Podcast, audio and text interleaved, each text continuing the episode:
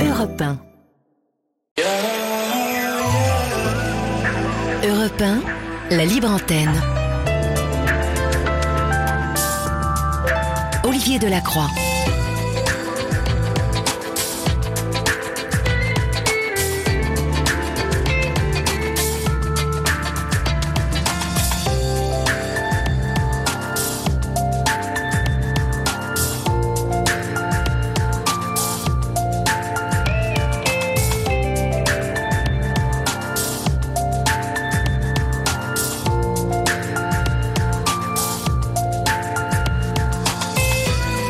Il est 22h19, euh, vous êtes sur Europe 1 et j'espère que vous y êtes bien, chers amis, puisque nous sommes ensemble jusqu'à 1h du matin et que nous allons passer ces 2h40 euh, ensemble avec vous, puisque vous le savez, je vous le répète tous les jours, vous êtes au cœur de cette émission et c'est vous que nous écoutons, euh, c'est vous que nous entendons vous exprimer chaque soir et vous raconter. Ici et là, euh, aux quatre coins du pays, un peu partout dans le monde, des euh, gens vous écoutent et identifient ici et là, à travers vos témoignages, eh bien leur vie à eux et des ressemblances avec leur vie.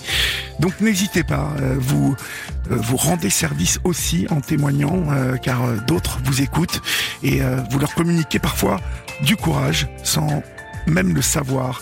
01 80 20 39 21 c'est le numéro du standard de repas. Vous nous écrivez vos SMS au 7 39 21 suivi du mot nuit écrit en lettres majuscules suivi d'un espace. Vous nous adressez vos mails à libreantenne.europe1.fr. Vous nous adressez aussi vos courriers à la libre antenne Valérie Darmon, Olivier Delacroix, Europe 1, 2 rue des Cévennes, 75 015 Paris. Et puis nous accueillons neuf nouveaux membres aujourd'hui sur le groupe Facebook de la Libre Antenne. Vous êtes désormais 19 579 membres et euh, n'oubliez pas de partager euh, cette page. Vous pouvez y échanger, vous le savez, et vous faire euh, des amis. la plus grande communauté de Europe 1, la plus grande communauté numérique, bien évidemment. on vous regarde, on vous écoute et on aime vous lire. Voilà, votre libre antenne du mercredi, c'est parti. Olivier Delacroix est à votre écoute sur Europe 1. Et pour débuter cette émission, nous accueillons Rémi sur l'antenne d'Europe 1. Bonsoir Rémi. Bonsoir Olivier. Bonsoir. D'où nous appelez-vous Rémi et quel âge avez-vous? J'appelle de Paris dans le 8e et j'ai 52 ans. D'accord. De quoi voulez-vous me parler Rémi? Eh bien, de handicap notamment. D'accord. De handicap, mais aussi de, réinvention. De réinvention, de, résilience aussi? Exactement. Mhm. C'est de votre histoire que vous allez me parler, Rémi? Exactement, c'est de mon histoire que je vais vous parler. Mhm. En fait, j'ai donc j'ai la j'ai la maladie de Parkinson. Euh, j'ai été diagnostiqué à 39 ans de la maladie de Parkinson, donc ça fait déjà un certain nombre, un certain nombre d'années. Oui. Et après une phase un peu d'abattement, on va dire un peu en mode euh, foutu pour foutu, en fait, je me suis dit que bah, c'était pas parce que cette, euh, en fait, je me suis servi de cette maladie comme, euh, comme force pour pour reconstruire ma vie, pour réinventer ma vie, oui. c'est-à-dire pour transformer tout ce que tout ce qui me rendait pas heureux dans cette vie. C'est-à-dire qu'en fait, j'avais envie d'être heureux, mais tout de suite. Mm-hmm. Et donc tout ce qui n'allait pas, je l'ai changé. Et, euh, et alors, je, suis désolé, je vais faire un petit aparté. Mais pourtant, je suis, je suis chez moi dans mon appart et en fait, j'ai le trac comme si j'étais sur une scène. Non, mais n'ayez pas le trac, vous allez voir, ça va très bien se passer. Et puis, c'est assez, c'est une sensation assez, assez marrante. J'ai l'impression que je suis en train de monter sur scène. Non, partez du principe que nous allons euh, parler. Vous parlez à un ami, hein, vous parlez à un copain, et euh, on va vraiment, euh, euh, comme on fait chaque soir, ne vous inquiétez pas, on, on parle vraiment comme une discussion euh, entre euh, gens respectueux et bien élevés et, et, vous allez voir ça va très bien se passer. Vous avez dit plusieurs choses très très importantes et très marquantes déjà dans vos premiers mots. Euh, vous parlez euh, déjà de, de, votre âge, 39 ans, euh, l'âge auquel vous vous apprenez mm-hmm. que, que vous avez la maladie de Parkinson et, ouais. et vous me dites je, je, je, voulais aller trop vite à, cette, à cet âge-là. Je, je, voulais aller être heureux, mais trop vite. Euh, Qu'entendez-vous par là? En fait, j'avais, enfin, je sais pas si c'était trop vite, mais, mais de, de, fait, la vie que je menais à cette époque-là était une vie un peu, un peu légère, on va dire, un peu assez nocturne, assez, euh, assez assez fatigante, on va dire, mais bon, Oui. en fait d'une certain certain hédonisme euh, auquel Paris ben, peut, peut peut facilement vous donner accès euh, quand on a un peu de moyens et ce, ce, ce Oui. genre de choses. Mhm. On après, peut se perdre très facilement. On peut se perdre assez facilement. Je pense que j'ai d'ailleurs j'ai eu- je me suis perdu avec une certaine délectation à une époque. Oui. Mais en fait, en fait, Parkinson finalement a été euh, a été un peu le le, le coup de tonnerre ou le coup de gong et qui m'a dit, euh, qui m'a fait dire, mais en fait, c'est pas c'est pas la vie que j'ai envie d'avoir. Je pensais que j'étais en train d'avoir la, la vie que j'avais envie d'avoir, mais en fait pas du tout. Et du coup, j'ai absolument tout changé. J'ai repris le contrôle en quelque sorte. J'ai repris le contrôle et j'ai changé, ma vie personnelle, ma vie professionnelle, D'accord. ma vie, ma vie musicale aussi que, que j'avais déjà, mais que j'ai repris de manière différente. Vous êtes musicien? Exactement. D'accord.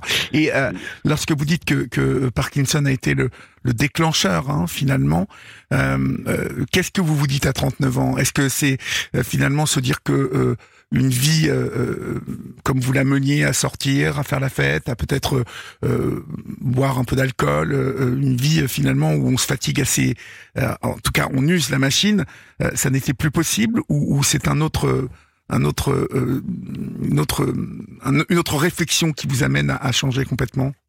Non, il y a, il y a un peu de ça, et puis aussi, et puis quelque part aussi un peu une, une lassitude finalement de faire ces choses un peu, un peu trop, Oui. de manière un peu trop, un peu trop évidente. Oui. Et puis surtout le, le fait qu'on se rend compte vite que ben, qu'effectivement il va falloir, il va falloir s'épargner un peu, il va falloir se, s'économiser un peu. Alors ça, finalement, c'est un peu paradoxal ce que je dis parce qu'il faut s'économiser un peu et en même temps, c'est à ce moment-là que je choisis de, de rejoindre l'inspection générale de, de BNP Paribas, qui est en fait l'audit interne et qui est un job super exigeant dans lequel on voyageait euh, 300 jours par an, en allant Ah dans des tas de pays. euh, Mhm. voilà, et notamment, vous en parliez tout à l'heure avant que, avant que j'intervienne, mais j'entendais parler de, de, de, de, enfin, on va dire de la Russie, mais à travers ça, je pensais à l'Ukraine, parce que j'ai eu la chance de travailler à Kiev. Oui. Et donc voilà, qui était une ville absolument magnifique et un pays absolument formidable. Mais euh, et donc et donc j'ai pris ce, finalement, je me suis trouvé dans des apprendre des choses très exigeantes physiquement, mais en fait je les avais choisies et j'ai vraiment choisi de les faire. Et c'est pour moi, c'était du coup je les vivais pas de la même manière que quelque chose de, de pénible en fait. Et est-ce que vous aviez mis votre euh, votre nouvel employeur au courant de, de, de ce diagnostic? Non, en fait, en fait j'ai mis j'ai mis dix ans pour faire mon ce que j'appelle mon coming out euh, parkinsonien. Mhm. Euh, et euh, attendez, faut que j'en- parce que j'ai ma main qui tremble. Mhm. On, va de toute façon euh, profiter de, ce moment-là, en fait, euh, pour euh, reprendre au début, si vous voulez bien, Rémi, parce que je pense que c'est important déjà d'aborder l'étape euh, diagnostic. Quand vous apprenez le diagnostic, en fait, comment vous l'apprenez, dans quelles circonstances D'ailleurs, c'est bah. Euh, je suis pas, non, c'est pas, c'est pas forcément classique parce que je connais pas mal de diagnostics maintenant. En, en fait, j'avais, j'avais une gêne dans, dans l'épaule gauche Oui, depuis, depuis un certain temps. Bah, j'y prêtais pas plus attention que ça, si ce n'est que ça me gênait un peu parce que je suis là, je suis bassiste et donc quand je jouais, ça me gênait un peu. Oui. Et, et puis, c'était comme une courbature en fait, hein, comme euh, l'expression qui ne veut rien dire quand on dit j'ai un air coincé, mais voilà, ce genre de choses. En me disant, bah, il faudrait que j'aille voir un kiné et puis ça ira mieux. Oui. Et donc, un jour où je suis chez mon généraliste pour je ne sais plus quoi, euh, je me souviens qu'au moment de partir, je lui dis, oui, il y a quand même un truc que je voudrais vous montrer. En fait, je tends les deux bras en l'air et il y a le bras droit qui se tend normalement et le bras gauche qui ne se tend pas, en fait, enfin, que j'arrive pas à tendre complètement. Et je lui dis, bah, vous voyez, il faut peut-être que vous allez voir un kiné. Alors, je vois dans son regard, un- je, je ne sais quoi passer, mais je, je sens que ça peut être le kiné. Et donc, en l'occurrence, il manipule le bras et il me dit, ben, vous allez aller, enfin, je vous envoie chez une, neurologue. Donc, je vais chez cette neurologue, je fais les mêmes mouvements, je vois le même regard, même manipulation. Elle rédige un mot qu'elle met dans une enveloppe, elle, elle colle l'enveloppe. Elle me dit, écoutez, je vous envoie chez un, deuxième neurologue, hein, c'est lui qui lui va s'occuper de vous, et vous lui donnerez directement l'enveloppe. Bon, bien évidemment, je sors du cabinet et à votre avis, qu'ai-je fait? Vous ouvrez le, le, Voilà, le courrier. exactement. Ah oui, Voilà, le- je regarde d'abord par transparence, mais je ne vois rien. Donc j'ouvre l'enveloppe, et dans l'enveloppe, je vois écrit en termes un peu hiéroglyphiques IRM cérébral et syndrome extrapyramidal gauche progressif. Alors évidemment, je ne sais pas, enfin évidemment, en tout cas, je ne sais, moi, je ne sais pas ce que ça veut dire. Donc je vais sur notre meilleur ami médical qui est Google, et, euh, et, et donc je tape ça et ça me dit maladie de Parkinson. Et donc du coup, ben finalement, voilà, l'annonce en fait, je me la suis faite tout seul. C'était le premier, le premier choc hein, où on, on croit qu'on qu'on comprend pas, mais en fait on comprend vite. C'était des conclusions. Ces conclusions-là étaient, c'était du sûr à 100% ou ça, ça demandait vérification? En fait, c'était alors pour le pour le praticien, donc pour le neurologue que j'ai vu ensuite, lui en fait, il m'a dit que rien qu'avec la en bougeant mon bras et voir la façon dont, le bras bouge, notamment le poignet, ce qu'il appelle en, en roue dentée, c'est-à-dire que c'est moins moins fluide. Pour lui, c'était un Parkinson, mais néanmoins pour moi, je pense que pour que moi je le comprenne et j'accepte, il a fallu l'IRM cérébral et notamment un examen qu'on appelle le DAT scan. On vous met un, produit irradiant en fait dans le dans le sang et c'est ce qui monte dans le cerveau en fait que bah voilà il y a moins de dopamine générée d'un côté d'un côté que de l'autre qui est un signe justement de, de Parkinson en fait ce sont les, neurones qui produisent la dopamine euh, qui sert notamment à, à, initier des mouvements qui, qui, qui se détruisent D'accord. Euh, tout de suite, euh, y a-t-il un, un, rapport entre Parkinson et Alzheimer?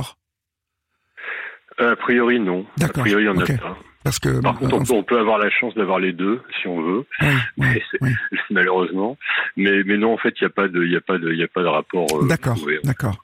D'accord, très bien. Euh, donc vous apprenez ce diagnostic. Je suppose que mhm. le, le, ciel vous tombe sur la tête. Euh, exactement ça.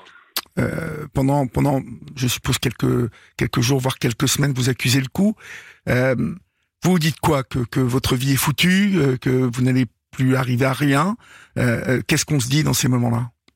Bah, c'est exactement ça hein. c'est vraiment les termes c'est ma vie est foutue voilà pourquoi ça me tombe dessus maintenant? C'est une maladie d'ilieu euh, en fait, je comprends pas, je comprends pas le truc. J'en parle à extrêmement peu de personnes, même dans mes, même dans très proches.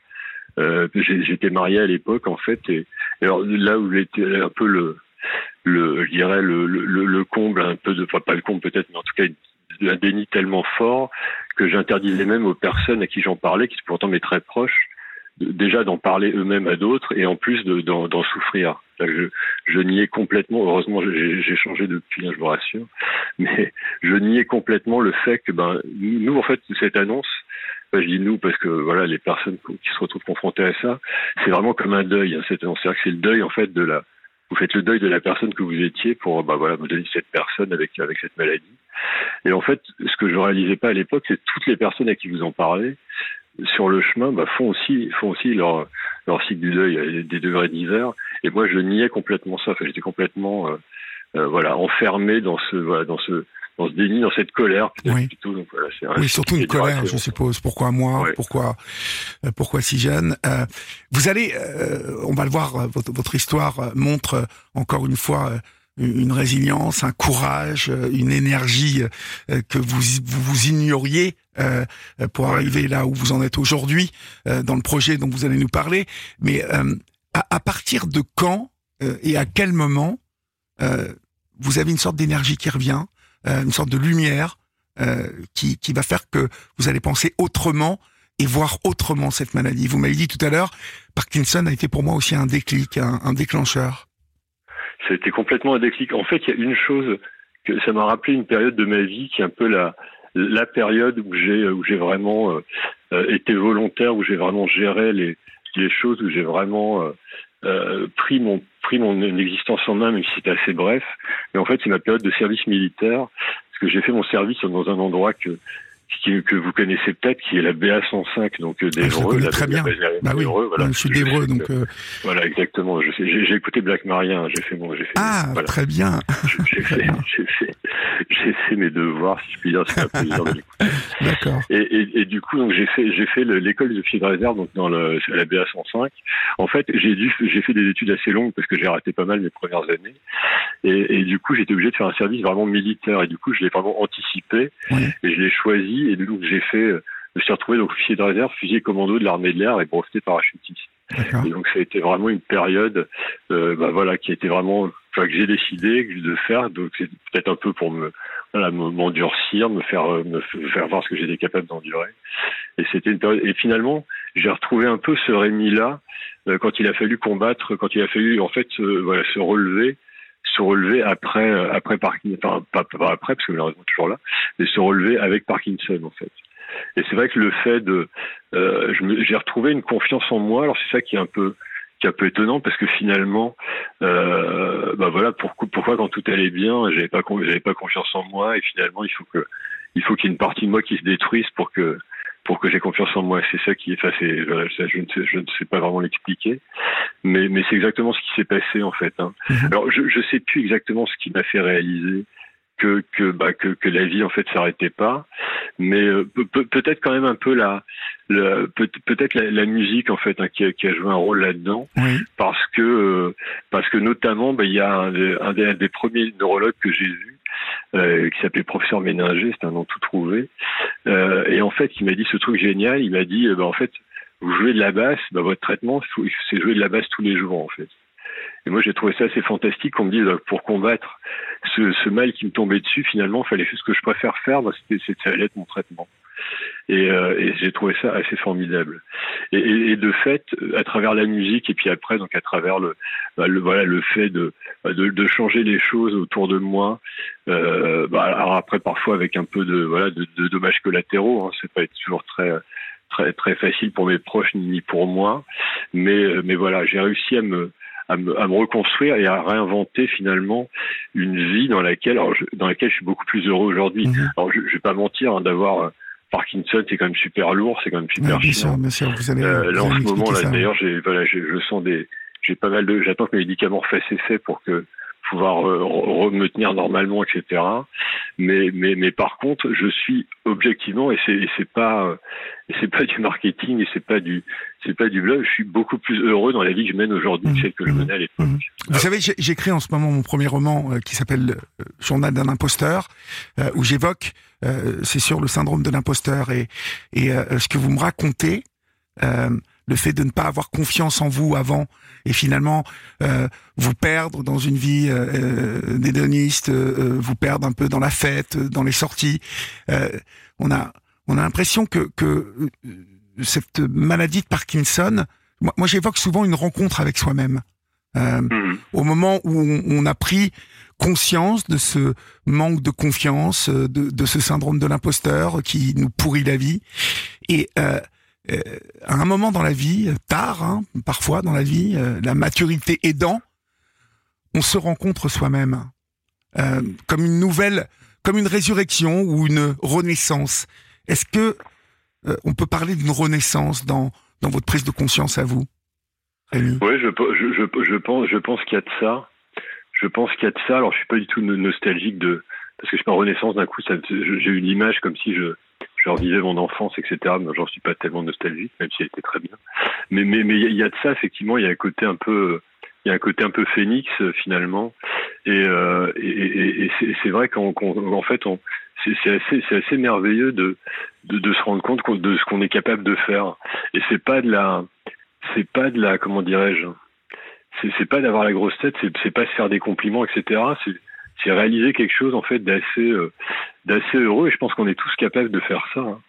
et parce que moi j'ai rien de spécial par rapport à un autre. Et, je trouve ça assez merveilleux de se dire en fait la force elle est en nous mais elle, est en chacun de nous. Et c'est vrai que c'est ça qui est vraiment et de toute façon elle peut elle peut venir que de nous. Parce que personne peut peut nous réinventer euh, voilà personne va, va, le faire pour nous. Ou en tout cas si quelqu'un fait pour nous ce sera pas bien fait. Et c'est vrai que c'est voilà et la force elle est en chacun de nous et, on l'a cette force, on l'a tous en fait.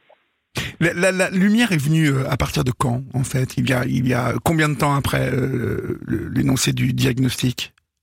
Bah, Finalement, ça n'a pas été si long que ça, parce que euh, si je reprends un peu les dates, moi j'ai été diagnostiqué, donc c'était fin 2012. Oui. et puis ensuite, j'ai commencé, ben, en fait, j'ai j'ai commencé à changer de vie en fait à partir de, enfin voilà, à partir du début 2014. Euh, et, puis donc finalement ça a été ça a été relativement le, le, le, la, la, la, je sais pas si la, la, la, transmutation, je ne sais quoi, la transformation a été a été quand même assez euh, avec le recul, hein, parce que sur le moment ça paraît long, mais avec le recul ça paraît que c'est finalement été assez rapide. Alors après après les choses sont venues, euh, j'ai commencé par, par par bouger de chez moi, puis finalement les choses sont venues un peu un peu au fur et à mesure comme ça, et puis j'ai pas tout de suite non plus, je me suis pas tout de suite dit, euh, voilà, j'ai envie d'aider les gens comme moi, etc. C'était un, c'était un cheminement. Puis j'ai mis dix ans hein, pour pour en parler. Euh, euh, c'est-à-dire qu'en fait, mon, mon, mon, coming out euh, parkinsonien professionnel, en fait, il s'est fait en il s'est fait en 2000, je sais plus, 2020, un truc comme ça. Quoi. Et euh, ce, coming out, en fait, il, il vous permet finalement de vous libérer ou de, vous présenter vous présenter le vrai Rémi à, celles et ceux qui vous entourent, en tout cas ceux qui ne savaient pas. Comment est-ce que comment est-ce que vous en parleriez de ce coming out? Alors oui, c'est ça, c'est-à-dire qu'en fait, c'est bah, être soi-même. En fait, moi, je pensais que j'étais je pensais que j'étais plus fort en cachant mon handicap, mais il m'a fallu dix ans pour comprendre qu'en fait, je suis devenu plus fort en en parlant. Et, euh, et, ça a été en fait cette sensation.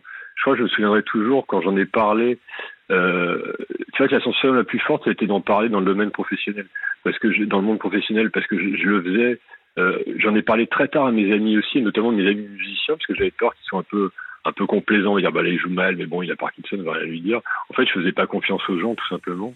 Et mais ça, je le disais de manière un peu sporadique à une personne, deux, etc. Et d'ailleurs, au bout d'un moment, je savais plus à qui je l'avais dit, donc ça a donné lieu à des conversations un peu un peu compliquées. Euh, et par contre, dans le monde professionnel, en fait, je l'ai fait, je, l'ai fait, je l'ai fait en, une fois. J'ai rassemblé, enfin, j'ai pas fait à la cantonade, mais en fait, j'ai enchaîné un peu les, les, les rendez-vous comme ça.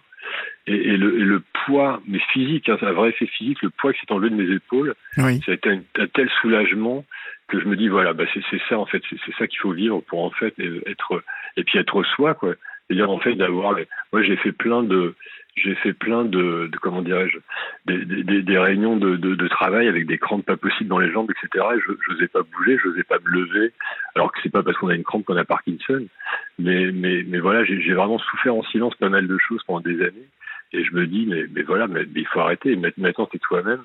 Et aujourd'hui, ben voilà, même quand j'ai des, des, problèmes physiques, j'ai pas de, disons, ça, ne rajoute pas le, toute l'énergie qu'il faut pour, pour, pour ceux qui se cachaient, elle est considérable. Vous parlez de l'énergie, je peux la mettre à notre service. Mmh.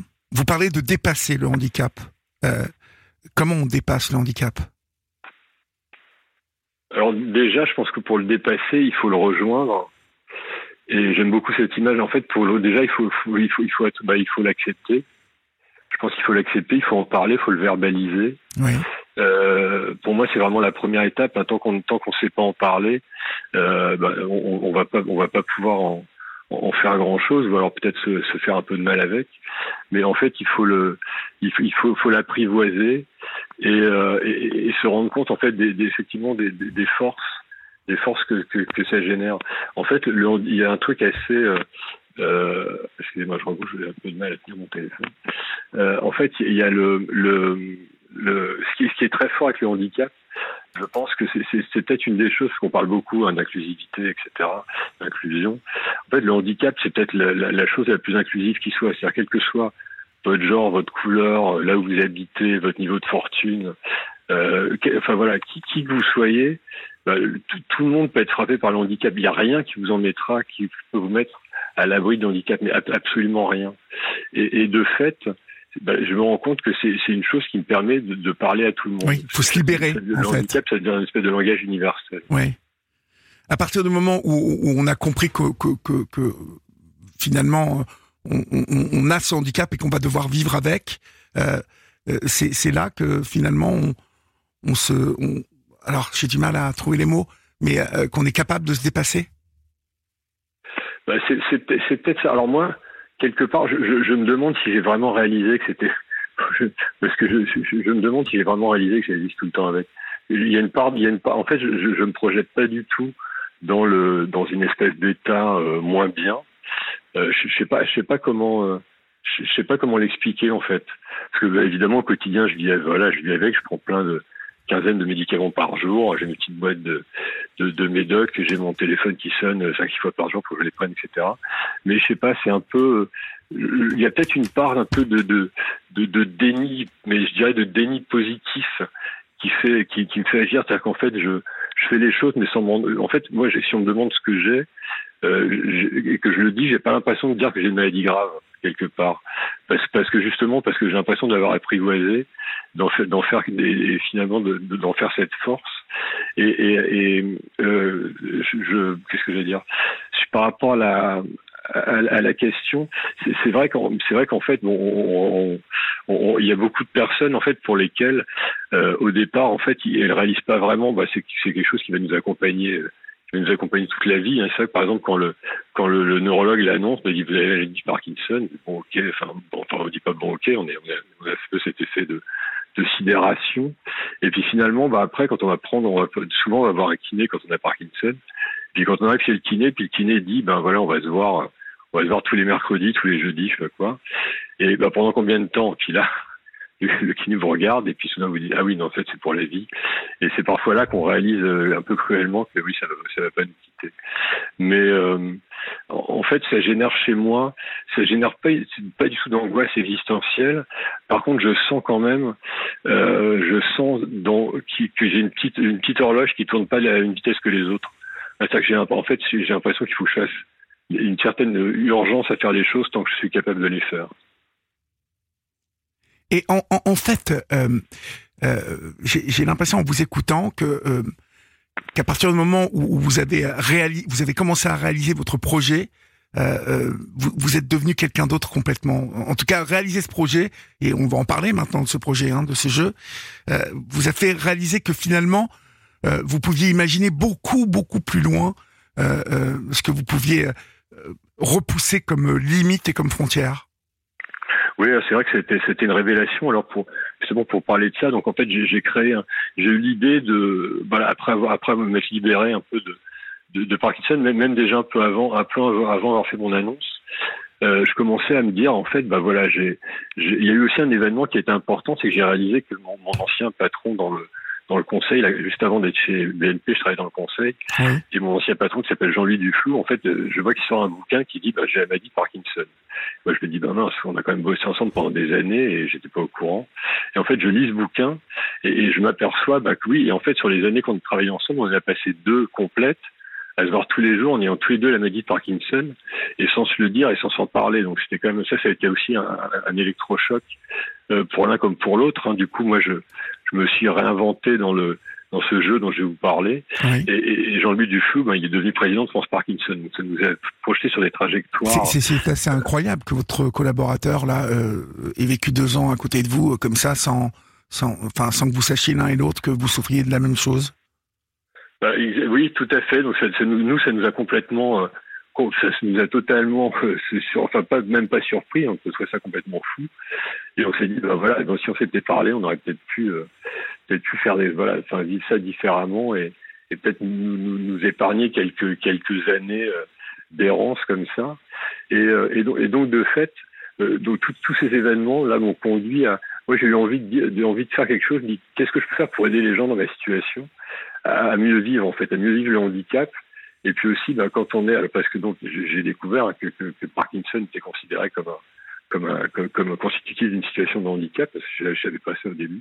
Ouais. Et, euh, et, et, aussi comment, euh, euh comment, euh, comment dirais-je, comment sensibiliser les, les personnes qui, bah, qui, bah, qui se rendent pas compte, parce que malgré tout, c'est la plupart du temps, moi, mon handicap, il est invisible, et, du coup, les gens réalisent pas du tout ce qui, se passe et comment sensibiliser les gens justement à ce, à ce handicap invisible? Par exemple, quand vous voyez quelqu'un euh, qui a l'air tout à fait normal et qui est, assis sur le strapontin dans le métro quand le métro est bondé, euh, bah, il ne faut pas forcément l'engueuler pour qu'il se lève parce qu'il ne peut pas se lever, qu'il est handicap invisible. Je pense qu'il y a une certaine acculturation à faire là-dessus. Mm-hmm. Et donc, en fait, je me suis dit, qu'est-ce que je peux faire euh, pour aider les gens dans ma situation? Et, et, et, en fait, j'ai eu l'idée bah, de construire le, finalement, de raconter ma vie et de construire le vie ma vie de la personne confrontée au handicap et de, de, de, de, transformer ce parcours de vie en jeu, en jeu de cartes, en jeu de plateau qu'on pourrait jouer donc à plusieurs. Et, et donc ce jeu, bah, de fil en aiguille, est devenu ce, que, ce jeu que j'ai appelé le handicap contre-attaque. Alors ce jeu, ce, ce, jeu incroyable euh, euh, qui a changé votre vie, euh, qui va changer la vie de euh, d'autres, euh, parce que là on, on, apprend tout un tas de choses, on joue, on repousse, on se souvient. Ra Racontez-moi d'où ça part, de quelle idée ça part? Alors en fait, moi, ce qui, au départ, j'avais vraiment du mal à trouver le, à trouver l'inspiration. J'étais sur mon ordinateur, je me qu'est-ce que je peux raconter? Il y a déjà plein de formations qui racontent comment, euh, euh voilà, le handicap, c'est tant de, c'est les gens en fauteuil, c'est les gens, c'est les sourds, les aveugles, etc. Et bon, moi, je vais pas faire ça, c'est déjà très bien fait par ailleurs. Et, et, du, et, du, coup, je me suis dit, bah, moi, ce qui est intéressant, c'est mon parcours. Et puis un jour, j'ai fait la, j'ai joué à un jeu qui s'appelle, qu'on fait beaucoup en entreprise et ailleurs aussi, qui s'appelle la fresque du climat, où en fait, on, on classe, on joue avec des cartes on classe un peu des événements, voilà, l'action humaine et puis ses résultats, bon, qu'on sait d'ailleurs pas, pas très très positif sur, l'environnement. Et en fait, je me suis dit, c'est ça, en fait, il faut jouer avec des cartes. Il faut qu'il y ait un enchaînement. Et je suis rentré chez moi, j'ai viré l'ordinateur, j'ai pris des feuilles, euh, du papier, des stylos, etc. Et j'ai dessiné une frise, euh, pas la frise Beethoven hein, comme de Klimt, mais un truc un peu moins, moins bien dessiné. Euh, donc j'ai dessiné mon parcours de vie, du, de, de Parkinson à, au, jour, au jour où je l'ai fait, et avec des ramifications, par exemple sur le, le bah, comment je l'ai appris. Donc voilà, donc la scène que je vous ai racontée tout à l'heure. Euh, comment on fait euh, cette déclaration euh, euh, de, administrative du handicap, donc ce qu'on appelle la reconnaissance de qualité de travail handicapé, la RQTH. Euh, comment on le vit en entreprise, comment on euh, voilà toutes les choses par lesquelles aussi on est on est euh, on est perçu la, la, peur, la culpabilité, les préjugés. Euh, si je te touche, est-ce que je vais attraper la maladie de Parkinson enfin, ce, ce genre, de, genre, de, choses? Est-ce que je peux nouer tes lacets enfin, euh, Plein de choses. Et puis, et puis en terminant évidemment par euh, bah, comment voilà le handicap m'est tombé dessus. Et ça veut pas dire que ma vie est foutue. Et comment je peux me, me trouver un chemin de reconstruction pour voilà pour bah, pour faire en sorte que ma, ma vie elle soit bien. Pourquoi et pourquoi pas qu'elle soit mieux? Alors, et c'est ça que je propose en fait comme jeu, oui. euh, donc qui est un jeu physique hein, qui joue en, en, en, petit groupe et qui voilà avec une dizaine de personnes et qui dure à peu près deux heures et demie, trois heures. D'accord. Euh, Aujourd'hui, vous le développez ce jeu, hein euh, vous, euh, vous vous le présentez un peu partout en France, c'est ça? Alors le jeu. Parlez bien dans votre téléphone, Rémi, je vous entends pas. Oui, excusez-moi, attendez. Je... Je suis désolé parce que le, le, le, téléphone à la main pour moi c'est. Ah oui, bah ouais. Vous voulez vous mettre sur haut-parleur? Vous voulez vous mettre sur haut-parleur? Je veux bien essayer si vous oui, voulez. Oui, essayez. Si essayez, essayez. Et puis on va vous dire. On est entre nous là. C'est la libre antenne d'Europe 1. C'est comme Est-ce ça. que là vous m'entendez bien? Ah, je vous entends très bien. Vous voyez? Bon, parce qu'en fait, à la main, j'ai le bras qui tremble. Au bout mais oui, moment. oui, mon pauvre. Donc, euh, non, non, non, mais c'est très bien. C'est la même chose quand j'ai des micros sur scène. Il faut un micro à la Madonna, comme on dit. Ouais. Euh, voilà. C'est un style. C'est un style. C'est nouveau. Ça marche Exactement. bien ces micros en plus. Bah oui, c'est très très bien. Ouais. Et, et donc, donc en fait, euh, le, voilà, je, je m'installe. Excusez-moi, comme, comme on est chez nous, hein, je, je, je, je m'assois. Exactement. Donc en fait, le, le, le pardon, du coup j'ai perdu le fil. Oui, le, alors la distribution du jeu. En fait, l'histoire du jeu, euh, c'est un donc ce jeu, je, je l'ai je l'ai créé hein, donc en, en 2021 à peu près. Euh, voilà, j'ai commencé à le développer, à en faire en faire un peu la démo et, et tout et tout ça. Et à un moment, bon, comme je travaillais en même temps à l'inspection générale de BNP, qui est bon, qui il fait quand même pas mal de pas mal de boulot, beaucoup de voyages. Euh, je faisais toujours beaucoup de musique hein, parce que ça, j'ai jamais jamais vraiment lâché le, le, l'affaire. Et, euh, et, et, du coup, je me suis dit à un moment, bah, peut-être que ce jeu, ce handicap, euh, ça pourrait intéresser en fait BNP Paribas de, de me libérer du temps pour, pour, pour m'aider à le développer. Oui. Et en fait, euh, bah, je, me suis dit autant aller tout de suite, euh, tout de suite au droit au but. Donc j'ai écrit à notre au président du groupe BNP Paribas, Jean-Laurent Bonafé. Euh, je lui ai envoyé, un, j'ai écrit un mail pour lui, j'ai raconté mon histoire en disant bah voilà, est-ce que bah, j'ai ce projet, est-ce que ça pourrait se, se concevoir dans, dans les activités de de, de BNP, bah, de, voilà, de, de, me libérer du temps pour ça? Et de, de fil en, en, aiguille, donc ça aboutit sur quelques entretiens. Et notamment, donc j'ai été, euh, j'ai pu concourir à une, une, initiative d'incubation interne, d'entrepreneuriat oui. chez BNP Paribas, qui s'appelle People's Lab for Good. J'ai été sélectionné. C'était en 2022. Du coup, en 2022, bah, j'ai pu, euh, voilà, avoir du temps pour développer ce projet. Et le, et le jeu, en fait, a, a, tant plu que finalement, bah, en 2000, pour l'année 2023, il a été décidé, donc, et puis avec les, des sponsors vraiment importants dans le groupe, parce que la, la, la, la, la DRH du groupe, Sophia Merlot, le patron d'engagement, euh, directeur d'engagement Antoine Cyr, et également une autre personne qui s'appelle Renaud Dumora, euh, qui en fait sont, bah, voilà, sont vraiment euh, pris, dire, d'affection pour le projet, je sais pas si c'est le mot, mais enfin, c'est comme ça que je le ressens, et en fait m'ont permis toute l'année dernière euh, bah, d'être détaché de l'IG, donc de l'inspection générale, pardon, pour aller aux ressources humaines et notamment la mission handicap de BNP. Et là, de pouvoir, en fait, mon job à 100%, c'est devenu déployer le jeu chez BNP Paribas. Et, et, et donc ça, c'était toute l'année dernière. Donc j'ai pu tester euh, sur un gros volume de personnes. J'ai animé le jeu 130 fois. Donc j'ai touché à peu près 1500 joueurs dans le, de, dans le groupe. Et puis oui. j'ai commencé aussi à le présenter hors de, hors de BNP Paribas, dans des salons, parce que bah, évidemment, le handicap, ça touche tout le monde. Donc, moi, ce qui m'intéresse, c'est pouvoir toucher plus de personnes. Et, et, de fait, en fait, l'axe qui est en train de se décider, alors c'est toujours évidemment de continuer chez, chez BNP, en formant des, en formant des animateurs, ça qui peuvent me, relayer, il n'y a, pas que moi qui anime. Et puis évidemment de le proposer à d'autres entreprises, euh, dire en gros les entreprises qui peuvent le payer ben, l'achètent, et par contre le faire de manière euh, gratuite dans les écoles, les facs, les collèges, les, lieux, les lieux où on apprend. D'accord. Alors. Euh... Vous savez, euh, j'ai eu plusieurs témoignages ces dernières semaines euh, de, personnes euh, euh porteuses d'un handicap, euh, et, et, je leur je leur posais cette question à chaque fois parce que j'avais j'avais cette ce sentiment, cette impression que au final, vous avez parlé de déclencheur, hein, de de tremplin, mais mais finalement, au bout du compte, j'ai l'impression que ce handicap, lorsque on, on, on le dépasse, euh, permet d'avoir finalement une vie qu'on n'aurait jamais eue.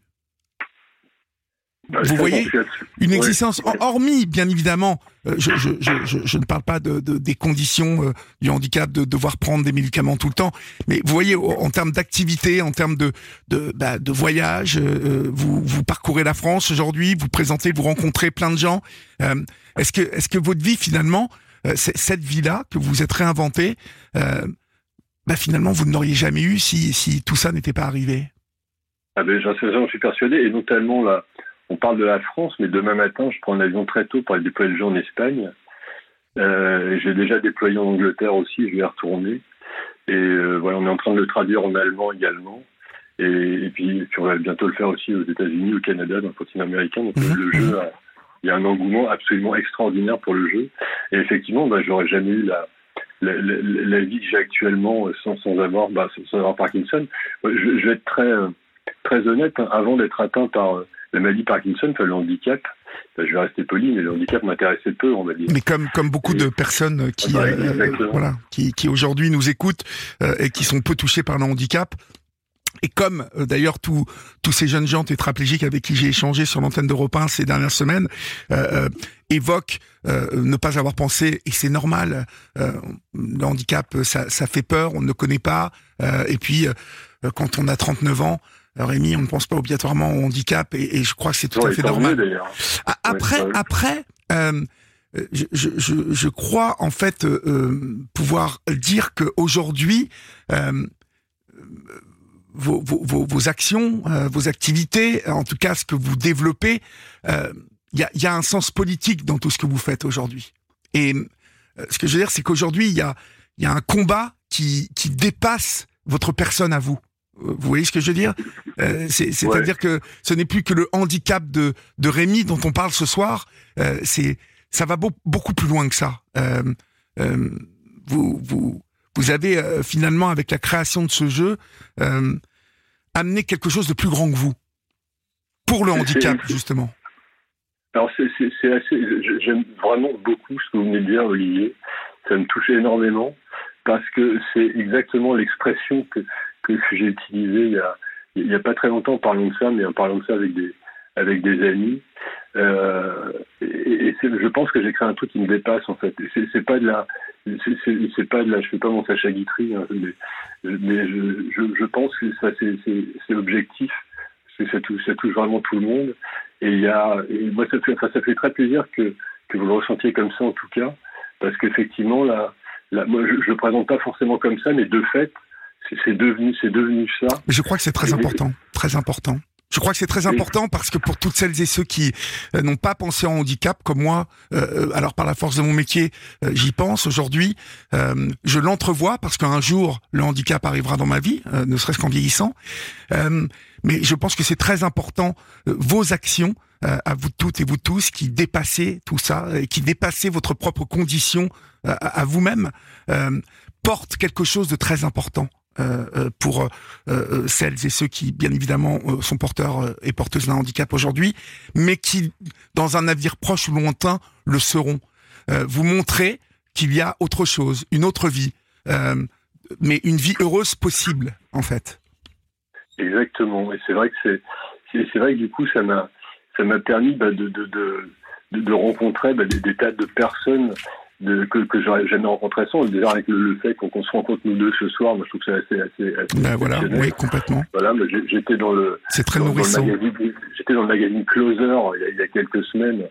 Euh, en photo sur la même page qu'Alain Delon, donc c'est comme voilà, c'est des choses assez, c'est un peu pour l'anecdote, mais, mais en même temps c'est quelque chose d'assez puissant. Et, euh, et, je trouve ça d'ailleurs génial que que, finalement mon jeu intéresse des magazines aussi divers que, Capital, euh, que Capital ou Closer en fait. Hein, parce que moi je suis vraiment le, je suis pour l'inclusion absolument. Mais oui, oui, oui. et, il faut se battre absolument pour l'inclusion. Et euh, euh, vous, vous euh, ce soir, Rémi, comme Yann en début de semaine dernière, comme Maël ou comme Patrice, comme Martin aussi que nous avons eu pour un, autre chose. Eh bien, vous tous, vous portez justement cet espoir, cette lumière pour toutes celles et ceux qui qui, qui souffrent de, de handicap, mais vous montrez qu'il y a un possible. Et et euh, je, je, je, crois que c'est ça qui est le plus important. Et, et pour tout cela, je, je pense que on doit vous remercier, euh, mon cher Rémi. Euh, votre jeu, euh, le handicap contre-attaque, euh, on le trouve sur www.lehandicapcontreattaque.com. où, où peut-on le commander si on, on, a, on a, envie de, de l'acheter, Rémi? Alors en fait, le jeu aujourd'hui, ça joue avec. J'ai pas encore de boîte de jeu. Ça joue avec un, un animateur. C'est en général moi qui vais l'animer.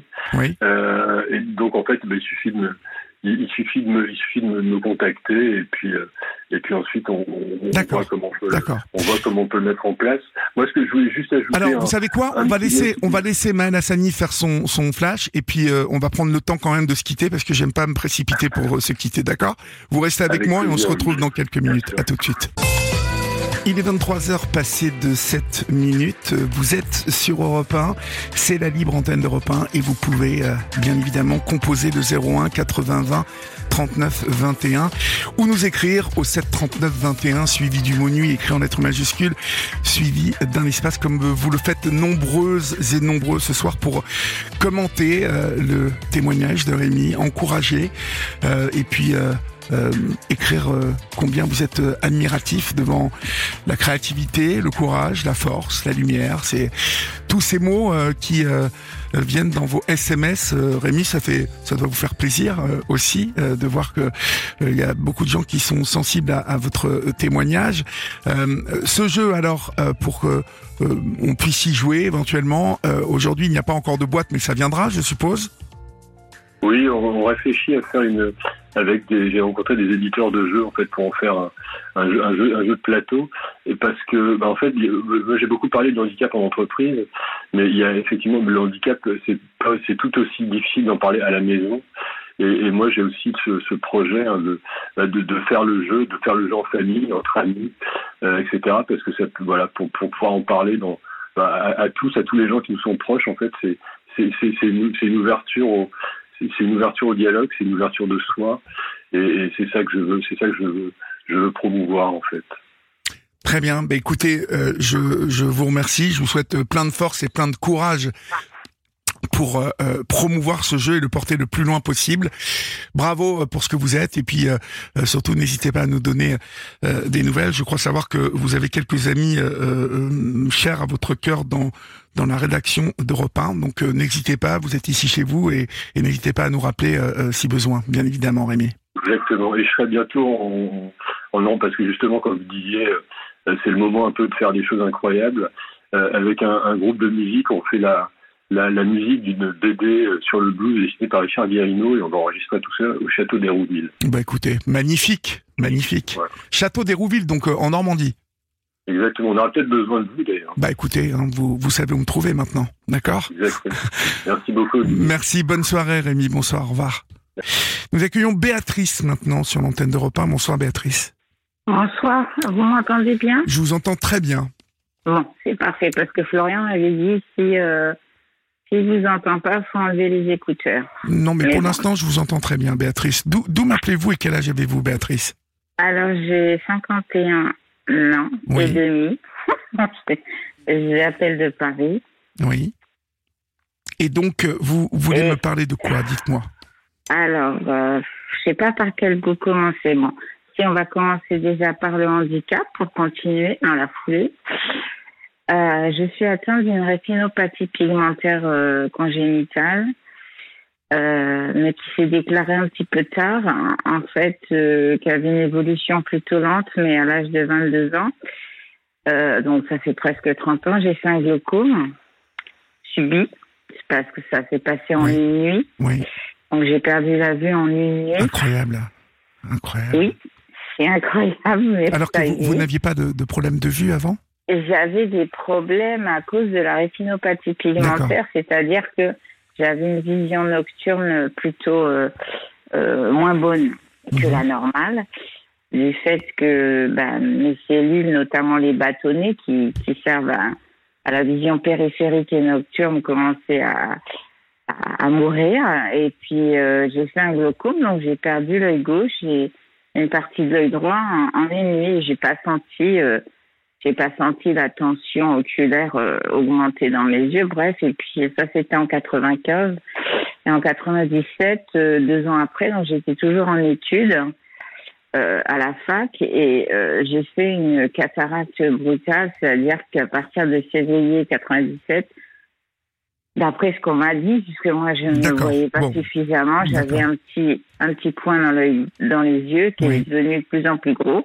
Et puis j'ai eu euh, l'été 97, je l'ai passé à l'hôpital et on m'a retiré les cristallins.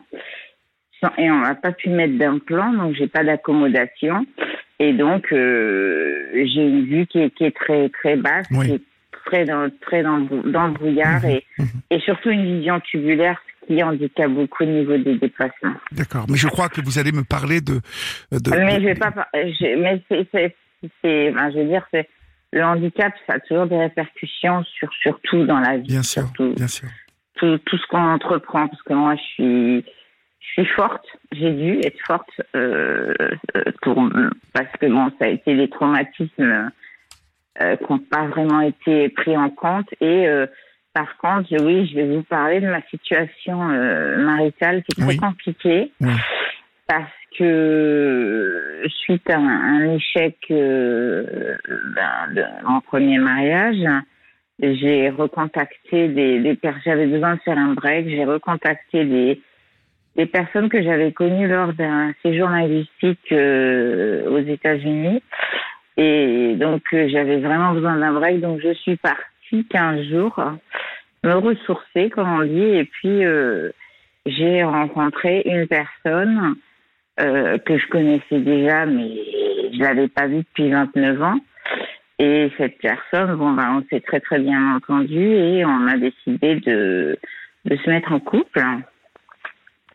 Et puis, euh, ben, j'ai décidé de prendre du congé sabbatique pour l'année 2020 et puis de, de partir trois mois parce que je n'avais pas de visa. Et puis après, euh, il y a eu la Covid. J'ai eu quand même la chance de pouvoir partir avant le confinement. Mhm. Les frontières ont été fermées, donc euh, je suis restée trois mois là-bas. Ça s'est très bien passé et je suis revenue. Et puis euh, les frontières fermées, je me suis dit bon bah je vais demander si je peux reprendre mon travail. J'ai repris mon travail en septembre et puis j'ai décidé euh, pendant l'été 2020 de faire un visa touristique pour pouvoir repartir euh, plus que trois mois, six mois pour voir si la vie en couple allait bien se passer.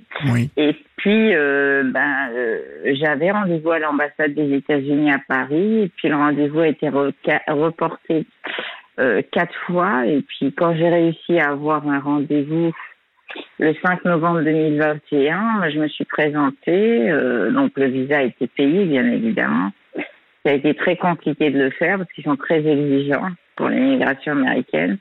Et puis, euh, j'étais pas prête pour l'entretien. Et ce qui s'est passé, c'est que j'ai dit, bah non, je vais visiter euh, là-bas, la région, parce qu'en plus, j'ai mon compagnon qui vit là-bas. Donc, euh, le visa m'a été refusé systématiquement. Ça a duré, quoi, deux minutes. hein. Donc, euh, depuis le 5 novembre 2021, je suis bloquée en France. Et je me suis dit, bon, pas de problème, c'était en novembre, je vais faire une demande, de ce qu'on appelle l'ESTA, pour rester euh, maximum 90 jours pour pouvoir aller passer les fêtes de famille avec euh, mon compagnon et ses enfants. Et puis, ben, malheureusement, quand on a eu un visa de refusé, ben, on a aussi ce fameux ESTA. Oui, c'est compliqué de l'avoir. Oui. Mhm. Ben non, parce qu'à la fin de, de, la demande, qui est déjà pas coûteuse mais et qui est rapide, ben, on, nous demande est-ce que vous avez déjà eu un visa de refusé Ben si on met oui, parce que vaut mieux pas mentir. Oui. Et ben l'ESTA, donc ils appellent Electronic System Travel Authorization, comme ça, bah, c'est refusé aussi. Donc j'en ai fait deux et les deux ont été refusés. Donc euh, là, j'ai compris que je pourrais plus retourner aux États-Unis. Et puis euh, la personne de l'ambassade m'avait dit c'est à votre compagnon de faire la demande auprès de l'immigration américaine pour vous faire venir en tant que fiancé. Et après, avec les conseils d'une avocate spécialisée dans l'immigration, elle lui a dit le mieux, ce serait de venir en France et de vous marier. Donc, ce qu'on a fait, qui a été très compliqué, beaucoup de papiers, beaucoup de papiers avec une traduction assermentée, traducteur, interprète pour l'entretien à la mairie, etc., etc. Donc très coûteux. Et puis donc le mariage s'est bien passé. Entre temps, il venait euh, me rendre visite parce que euh, bah, il a une société, euh, il est à son compte, donc c'est pas facile de, se libérer. Il a un enfant, le plus jeune de ses enfants est autiste. Donc euh, c'est compliqué aussi vu qu'il est divorcé, qu'il a élevé ses enfants tout seul. Ça se passait très bien jusqu'à fin juin. Il devait venir en, en avril, mai 2023 et il n'a pas pu pour des raisons personnelles. Est-ce que j'ai eu le bon motif? Je sais pas. Et maintenant, euh, donc après le mariage, il a fait donc cette demande euh, pour me faire venir en tant que son épouse. Et moi, je suis juste la bénéficiaire, donc euh, je, je compte vraiment pour rien du tout. C'est son avocat, c'est sa demande, c'est lui qui décide. Et puis, euh, euh, au mois de juin 2023, je suis partie dix jours avec deux, deux copines l'enfance. Je suis partie pour me détendre un peu dans un club de vacances. Et le 23 juin, tout se passait bien. Euh, enfin, il n'y avait pas de reproche particulier. Et puis le 24 juin, j'ai plus réussi à le contacter du tout. Ni les enfants, ni, le, ni mon beau-père, hein, puisqu'il a perdu sa mère. Euh, donc je dis les enfants, mais ils sont grands, hein, donc c'est pour ça qu'étant adulte. Euh, et puis après, j'ai eu un appel à mon retour hein, parce que j'avais vraiment insisté. J'ai essayé d'appeler le père de demander. Et puis après, j'ai eu un dernier appel le 12 juillet. Et puis là, je viens, je viens de faire un petit, euh, un petit parce que j'enregistre.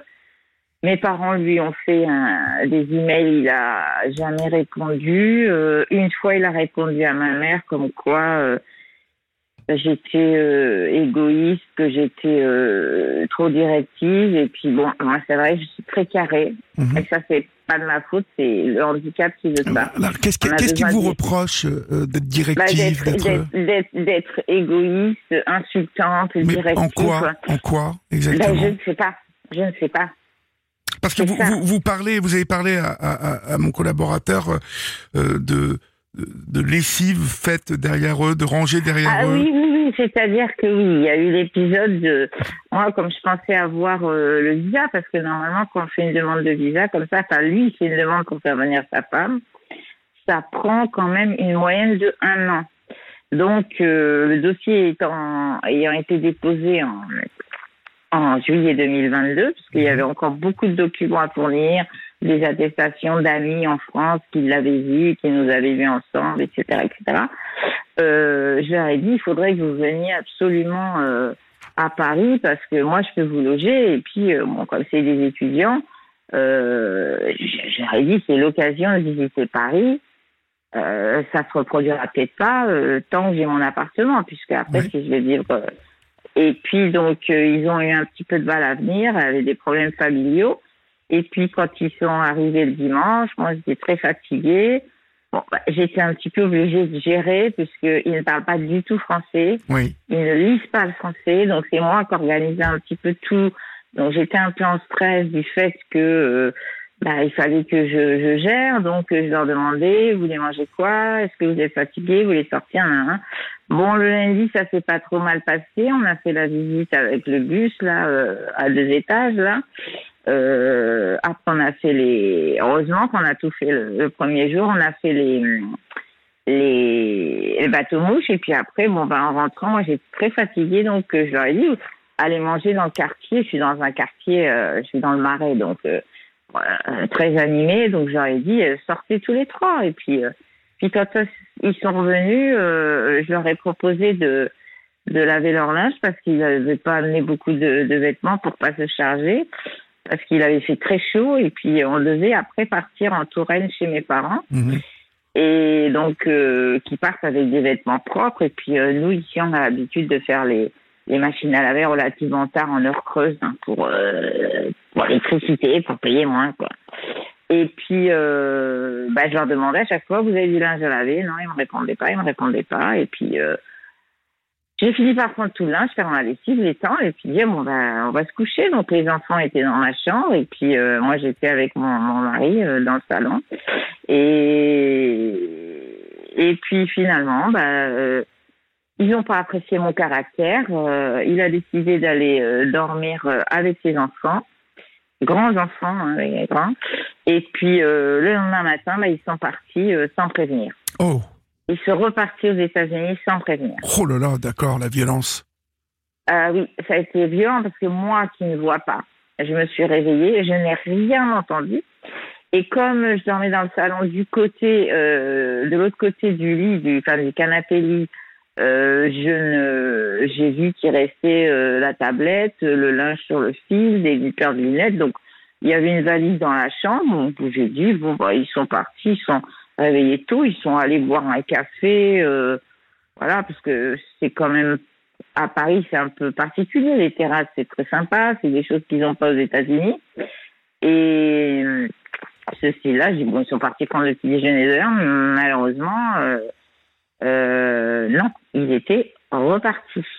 Oui. Alors aujourd'hui, aujourd'hui, je, je, vois que en plus, ça leur a coûté très cher de repartir comme ça. Ça leur a coûté très cher, de donc changer on on le reproche, mais ce qui s'est passé, c'est que moi, avant le mariage, vu qu'il avait subi un ouragan, qu'il avait des frais à faire dans la maison, notamment changer les cuisines, moi, j'ai participé parce que je voulais pas arriver là-bas aux États-Unis, sachant que ici, j'allais plus pouvoir toucher mes allocations euh, enfin, mon allocation handicapée euh, parce que j'allais vivre là-bas. Oui. Alors justement, on va on va marquer une petite pause et puis vous allez m'expliquer ah. euh, tout ça. Vous allez continuer à m'expliquer tout ça, Béatrice. D'accord. À tout de suite. Vous aussi, venez vous confier à Olivier Delacroix au 01 80 20 39 21. Il est 23h29, vous êtes sur Europe 1 et euh, sur Europe 1, on est bien. Comme avec Sophie et les copains tous les jours de 16h à 18h. Et demain, euh, Sophie reçoit Marie-Claude Pietragala pour euh, sa tournée avec son seul en scène, La femme qui danse. Vous pouvez aussi tester votre culture générale pour tenter de gagner le jackpot qui s'élève actuellement à 1400 euros. Inscrivez-vous par SMS en envoyant Sophie au 73921 euh, 075 cents coût du SMS. Il faut envoyer trois SMS hein, pour s'inscrire et vous serez rappelé Sophie et les copains c'est tous les jours de 16h à 18h sur Europe 1. Euh, Béatrice donc vous avez prêté de l'argent pour la cuisine euh, et, finalement, cet argent, donc, il a été utilisé. Oui, j'entends parler de Marie-Claude Pietragala, pardon. C'est pour dire que moi, j'ai travaillé 20 ans à l'Opéra National de Paris en tant que standardiste. Hein, c'est souvent le métier qu'on fait. Ben, J'étais hôtesse d'accueil aussi et que j'ai signé une rupture conventionnelle avec mon employeur euh, en octobre 2021 pour aller vivre euh, avec lui puisque je comptais avoir ce fameux visa touristique. Et, euh, et bien maintenant, j'ai plus de travail et j'ai touché le chômage pendant deux ans, mais maintenant, ben, j'ai plus du tout les mêmes ressources. Et ça, euh, bon, bah, ça n'a pas l'air de, de l'inquiéter. Là, là, là c'est mal engagé, euh, Béatrice. Ça a l'air très mal engagé cette histoire, non? Bah oui, mais je veux dire, j'ai pas de, j'ai pas de, j'ai pas de motif. C'est-à-dire que j'ai mes affaires que j'ai laissées là-bas. Oui. J'ai investi, euh, j'ai donné une somme d'argent qui correspond à peu près à la moitié de la valeur de la maison. 20 000 dollars, vous avez donné, c'est beaucoup d'argent. Mais oui, 22, 22 000 dollars, oui. Ben oui. Pour euh, réparer le toit, pour euh, aider à changer la cuisine, qui avait quand même beaucoup souffert pendant l'ouragan. Et puis, euh, j'ai payé la scolarité de ses enfants. Et Vous avez épongé quelques dettes hein, que son ex-femme avait laissées aussi, je crois. Euh, oui, ah bah, les, bah, les dettes de sa femme, euh, il en aura tout le temps, puisque justement, euh, après le mariage, euh, elle s'est retrouvée sans domicile fixe, parce qu'elle a perdu son logement, et puis comme c'est un panier percé, et puis bah, comme euh, son enfant qui est handicapé, elle le manipule, donc elle lui a dit de que maman elle allait dormir sous les ponts. Donc il a récupéré son ex-femme chez lui. Oui. Qui est revenu puis, s'installer chez lui, donc la maman qui des est enfants. revenue s'installer chez lui. Bon, je ne sais pas, je pense qu'elle est toujours là parce que donc ça l'arrange bien parce que euh, elle peut pas trop gérer les crises d'épilepsie, mais bon, euh, par rapport à moi qui suis très malvoyante, mais je m'occupe quand même beaucoup mieux de l'enfant qu'elle, hein, alors que c'est son propre fils. On a un lien prépa. Pourquoi très vous ne lui parlez pas vous? Pourquoi vous ne l'appelez vous, vous avez essayé de l'appeler? J'ai appelé, j'ai fait des SMS, des emails, j'ai tout fait. J'ai appelé le père, j'ai parlé un peu au père. Oui. Et il vous dit quoi le père Il m'a dit, bah, il veut plus vous parler. Et Mais va bien falloir divorcer quand même. euh, il est euh, tombé en grave dépression et il ne veut plus vous parler et, et, et il continue. Je vois le dernier, euh, le dernier email, je viens de le relire, il date du 6 décembre, c'est pas si vieux que ça. Le problème, c'est que moi, je suis bloquée en France. Et moi, euh, le fait est, c'est que je que ma situation euh, euh, au niveau de l'immigration, elle se débloque et qu'ils finissent la procédure. Parce que moi, ça veut dire que si un jour je veux aller visiter avec des copines, euh, je sais pas, Los Angeles, New York, ou... et puis j'ai mes affaires là-bas, je me suis installée, et ben je peux pas. Je suis bloquée à vie. vous êtes bloqué bloqué à vie. Vous ne pourrez pas re- repartir aux États-Unis. Euh, Jamais, plus jamais. Bah, Par sa faute. Euh, alors euh, euh, p- Parce pourquoi que je ne sais pas, comme il ne répond pas, Oui. je ne sais pas s'il va, parce que quand même j'ai des contacts avec l'avocate, Oui. euh, qui m'a dit, elle, de voir un conseiller conjugal. Et parce que vu que j'ai aucune explication à part le mot selfish, égoïste, ben, je vois pas une personne égoïste euh, s'investir autant, euh, participer financièrement. Euh, ben, je veux dire, euh, je suis très indépendante financièrement. Je me débrouille, je ne demande rien. Je... Par contre, c'est sûr que là-bas, en arrivant, j'aurais sûrement dû prendre sur mes économies avant de, de voir des possibilités, parce que moi, ce qui m'aurait intéressé, c'est c'est donner des cours de français dans une école pour malvoyants. Oui. Euh, bah, c'est comme je suis bilingue anglais, bon euh, euh, voilà, ou même donner des, des cours sur en visio pour des pour des étudiants pour les aider à, à progresser en, France, en français. Et bah, j'avais quand même des projets. J'étais inscrite dans une association pour malvoyants dans le quartier, enfin, dans, dans la ville. Et euh, bah, moi, je, je, je suis complètement au fond du trou parce que euh, ce que je voudrais, c'est une discussion, quoi. Parce qu'il n'y a pas eu de conflit. Il n'y a pas eu de conflit, il n'y a pas eu de, il n'y a pas eu de d'adultère, il n'y a pas eu de, de, je ne l'ai pas euh, arnaqué, c'est plutôt l'inverse. J'ai toujours été honnête et tout, mais je suis peut-être un peu directive. euh, Et puis lui, il a eu un mariage complètement raté, il a été escroqué par sa femme. Et euh, ce qui se passe, c'est qu'il n'a pas l'habitude de partager. Je veux dire, euh, ils vivaient chacun de leur côté. C'était un mariage où euh, il n'y avait pas de... On ne prenait pas les décisions à deux. Mhm. Mais alors, ce qui, ce qui m'échappe, c'est que euh, bon, j'ai compris que vous aviez eu tous ces problèmes de visa au début, mais qui sont rentrés dans l'ordre puisque vous avez pu euh, y retourner aux États-Unis. Ah non, vous, n'y êtes jamais retourné, malgré le mariage, malgré le fait que vous soyez marié à un Américain, vous ne pourrez pas rentrer aux je- États-Unis. Alors, on se marie en France et d'après l'article 222 212, euh, on se doit euh, assistance, euh, soutien, etc., etc. Et la, la vie en- en couple, on doit vivre sous le même toit. On aurait peut-être rappelé ça aux Américains que ça fait 19 mois que mon dossier a été déposé et que euh, si j'avais une réponse avant, parce qu'il y a eu la lassitude de sa part, si j'avais une réponse avant, euh, parce que normalement les dossiers doivent passer au bout de en moyenne 12, 12 mois, 14 mois. Donc parce que là, en fait, ce qui se passe, c'est que si euh, mon dossier, ils doivent m'attribuer un numéro de visa, c'est ce qu'on appelle le Nebraska Visa Center, NVC, et ensuite, il y a, c'est lui qui, qui décide de tout. Moi, je suis, euh, je suis un pantin, je suis rien là-dedans.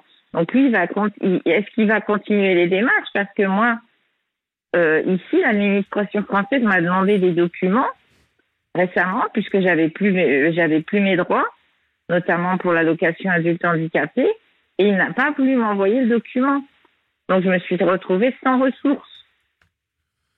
D'accord. Donc euh, de la part de son propre mari, je trouve que c'est quand même, euh, euh, je lui demande pas un un penny, je lui ai demandé un document parce que la CAF m'a demandé les ressources de mon conjoint. Et ça va être pareil pour le divorce, parce que vous allez divorcer de cet homme. Vous n'allez pas, vous n'allez pas rester marié à, cet homme. Je ne sais pas pour l'instant. Je ne sais pas parce que je n'ai pas de réponse. Tant que je n'ai pas de réponse, bah, c'est-à-dire qu'il veut pas, il veut, il, dit pas qu'il veut divorcer. enfin, c'est, c'est, euh, il reste dans le silence, donc. Euh, bah, il reste dans le euh. Il est en pleine dépression. Il est en pleine dépression. la belle famille vous traite de crazy bitch, ce qui n'est pas vraiment très, très entraînant. Oui, pour une, pour, une, pour une machine qui a été faite un petit peu tard le soir. Oui, non, mais j'entends, j'entends, mais vous, vous entendez aussi la, l'intensité euh, des mots qu'il prononce quand même, c'est pas rien. Je, je, je ne les traduis même pas en, en français tellement euh, c'est vulgaire et c'est méchant, euh, c'est insultant. Donc euh, lui, si, le, le, fait est que s'ils divorcent, eux ils ont des avocats, ils peuvent ils prennent des crédits jusqu'à la fin de leur jour. moi, de toute façon, je suis perdante dans, dans tous les cas. Oui, c'est pour ça qu'il faut. Je suis bloquée en France. je, je, je pas, je, je peux pas retourner là-bas.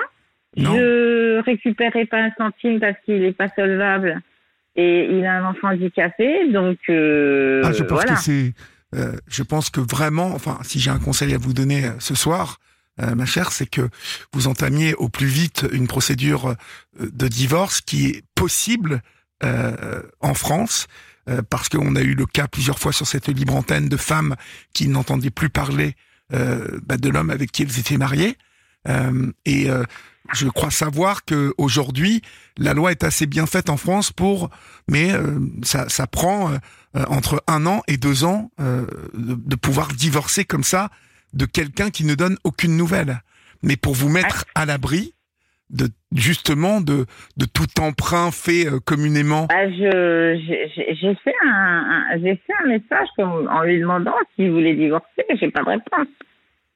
Bah, il faut, il faut lui, il faut lui envoyer. Il faut, euh, faut, faut, lui renvoyer. Hein, décide quand même. Hein. Ouais, ben décide à, à, répondre, quoi.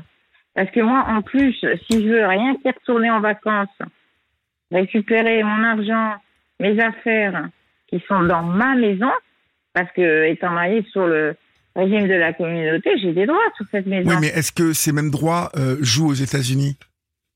Euh, c'est ça, mais j'ai besoin de tous ces renseignements. Eh ben oui, mais à mon avis, comme vous, comme euh, aux États-Unis, euh, personne n'a entendu, si ça se trouve, parler de vous. Vous n'avez Eh aucun ben droit aux États-Unis et que Ah bah, ça n'est ni votre maison ni. euh, euh, vous allez voir que il a tout fait, à mon avis, hein, pour s'arranger pour que vous n'existiez nulle part. Euh, je me demande même si l'administration américaine euh, et ça vous devrez faire euh, les démarches vous-même vu qu'il ne bouge pas. Euh, L'immigration, ils ont quand même l'acte de divorce. Euh, l'acte de, mariage. L'acte de mariage Ah, que l'avocat a envoyé. Ah bah ça, ils l'ont parce que ça fait partie du dossier. Ils sont obligés de... de, de, je- parce qu'il me fait venir en tant que son épouse.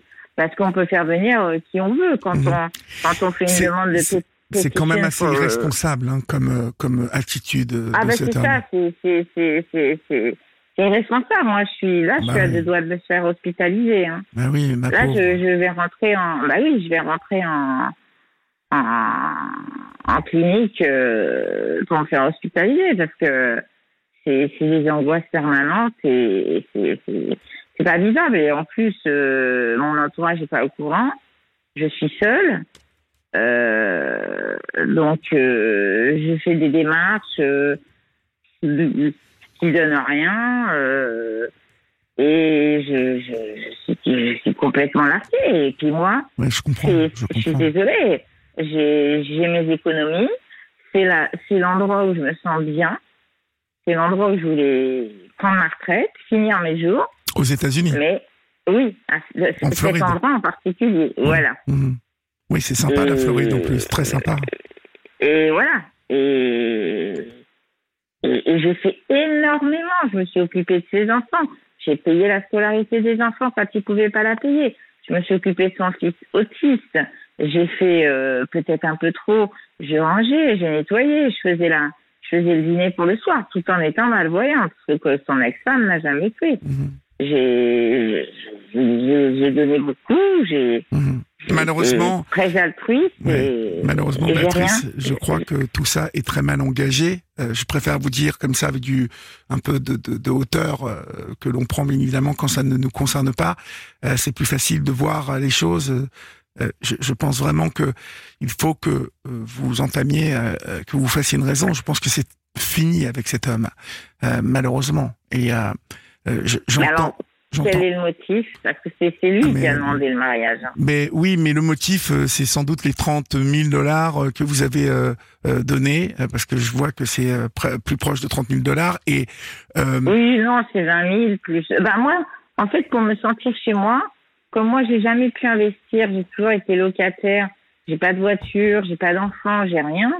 euh, C'était pour moi euh, très, enfin, ça me tenait à cœur de me dire, euh, voilà, j'ai un projet de vie, je je- participe. je, je fais quelque chose, je participe. Voilà. Quand je vais arriver Mm. là-bas, euh, je me sentirai plus chez moi. Et comme j'étais bloquée ici, finalement, j'ai pu lui donner que que cet argent. en- Bah que, heureusement vous n'avez donné que ça. Vous vous rendez compte? Non, mais je veux dire, j'ai j'ai pas pu le verser sur son compte. Donc euh, parce que j'étais bloquée ici et que c'était pas possible de le verser sur son compte. Donc euh, Vous l'avez Donc, vous, moi, vous l'avez versé sur quoi? Alors vous lui avez donné directement? Ben, quand il venait, ben voilà, je lui donnais en, en cash quoi. Ouais, d'accord. Bon, ben ouais. Donc ça veut dire qu'il n'y a même pas de trace de tout ça? Il y a des traces, puisque moi, comme je suis bloquée, je suis revenue en France le 30 mai 2020 et que j'ai pas pu repartir, et ça, on peut le prouver, par rapport au passeport. Euh, moi, j'ai toujours fait mes, mon change de- d'argent euh, en bas de chez moi, donc, euh, et il y a l'historique de tout ce que j'ai changé. Donc, euh, j'aurais pas changé euh, 30 000 dollars euh, euh, pour vivre en France. Je veux dire, euh, mais il n'y a pas de trace écrite, bien Mhm. sûr, parce Mhm. que je faisais confiance. Eh oui, mais normal, je vous étiez marié. donc, Vous étiez marié. ben oui. Écoutez, je vous souhaite en tout cas euh, bon courage. N'hésitez pas à me tenir au Et courant, s'il y a des personnes qui peuvent euh, m'aider, ben n'hésitez pas à leur donner euh, mon numéro de téléphone. Euh, bien évidemment. avocat, un avocat international, euh, n'importe quel. euh, voilà. D'accord, Et- Béatrice. Ok.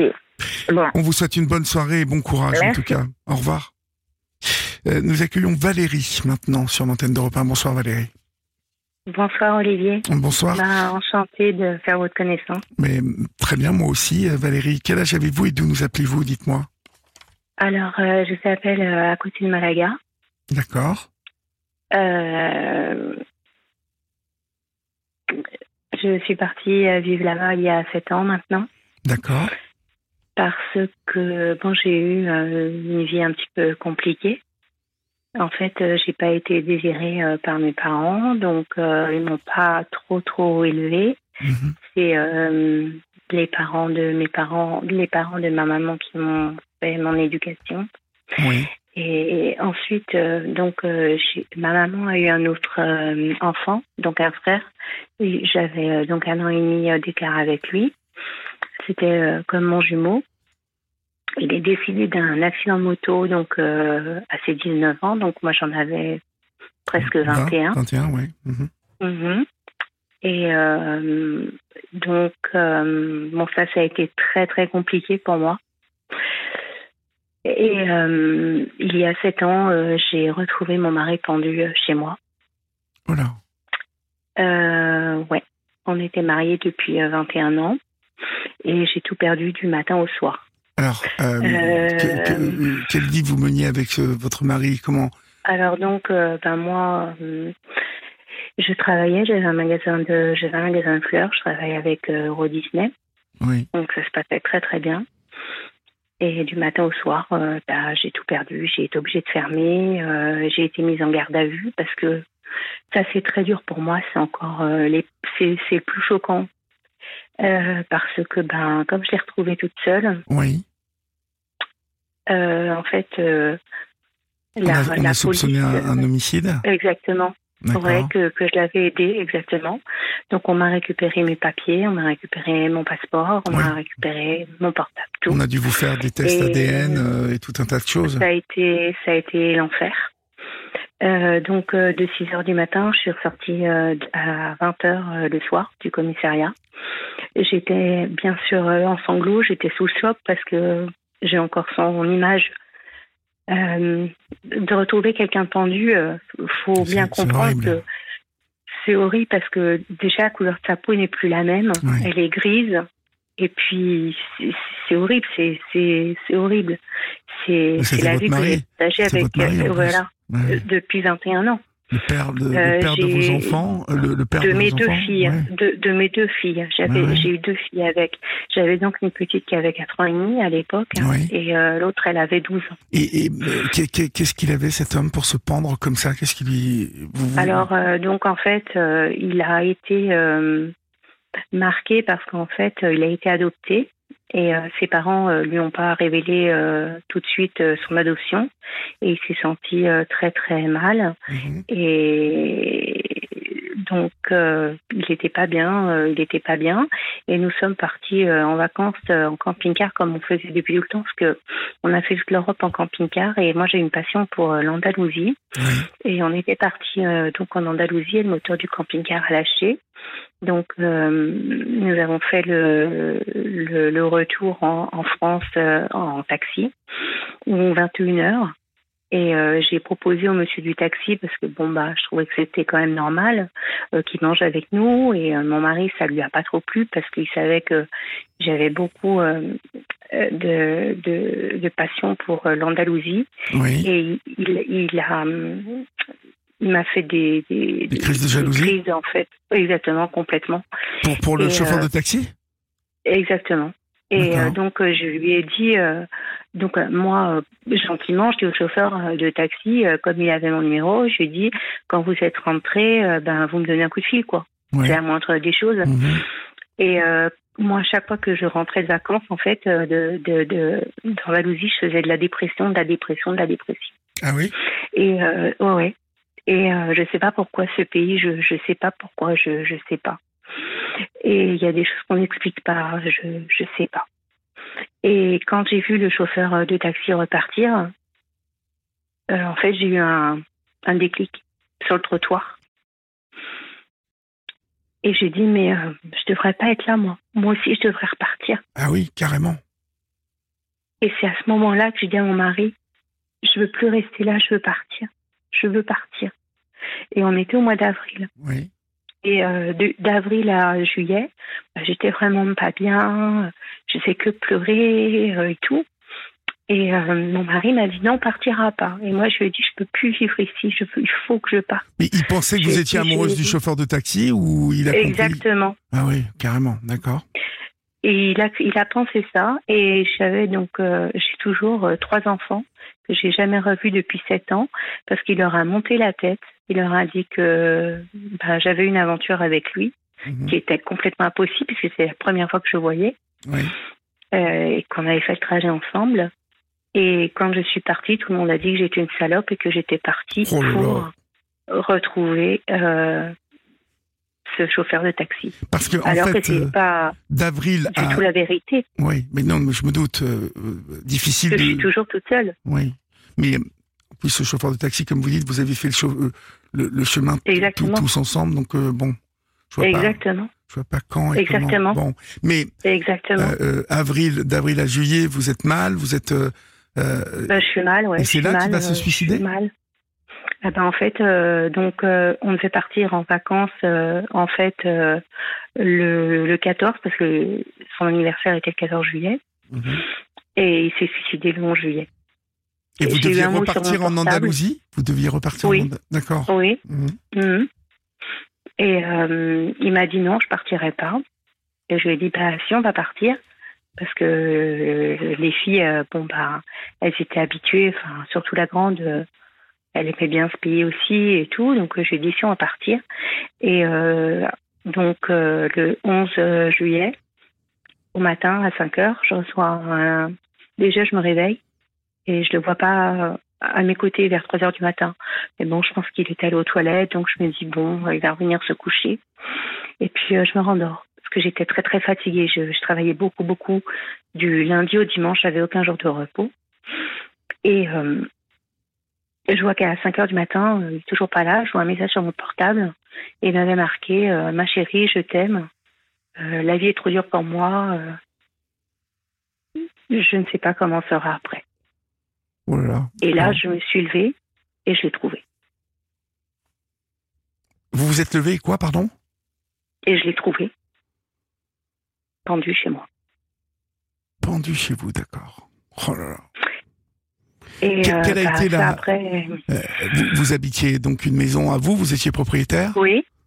Alors euh, euh, on était propriétaire. euh, la maison, en fait, il l'avait achetée euh, avec euh, mes beaux-parents, avec qui je m'entendais super bien pendant 20 ans. Et à partir du moment que je leur ai dit que leur fils était décédé, ils ont dit que c'était de ma faute parce qu'il était pas heureux avec moi, ce qui était ce qui était faux. Et il m'a dit, euh, mon, beau-père m'a dit, on, on veut te voir ramper euh, comme une femme du pied. Tu iras coucher dehors avec les filles, on te fout dehors. Et euh, donc, euh, la chance que j'ai eue, c'est qu'on avait acheté un camping-car. Et du coup, ben, je suis allée dormir en camping-car avec mes filles, le temps que la procédure se fasse, parce que déjà, je ne pouvais plus rentrer chez moi, je ne pouvais plus dormir dans ma maison. Euh, donc, on, Vous, on vous ne dormait. pouviez plus euh, dormir dans la maison à cause du, du suicide, c'est ça de, de... Ouais, exactement. Mhm. Ouais. Et euh, donc, on a dormi dans le camping-car.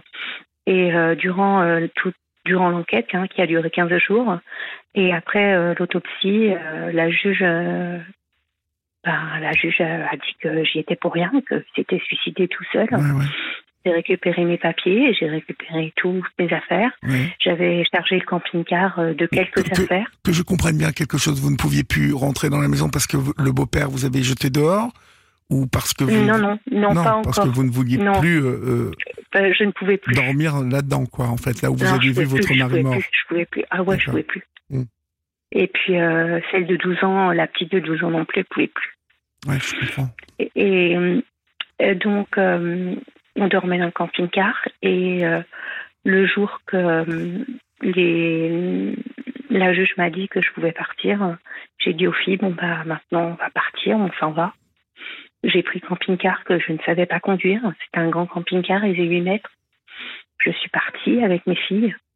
Euh, tous mes comptes étaient bloqués, donc j'avais 400 francs, 400 euros sur moi. Oui. Euh, je suis un peu émue, Olivier. C'est la première fois que je peux raconter mon histoire. Je comprends, je comprends. Et euh, donc, en fait, euh, je suis arrivée sur une place. Et j'ai dit aux filles, bon, bah voilà, on est là. Ma grande m'a dit, maman, qu'est-ce qu'on fait? Je lui ai dit, je sais pas. On est, en, on est en Andalousie, on verra demain.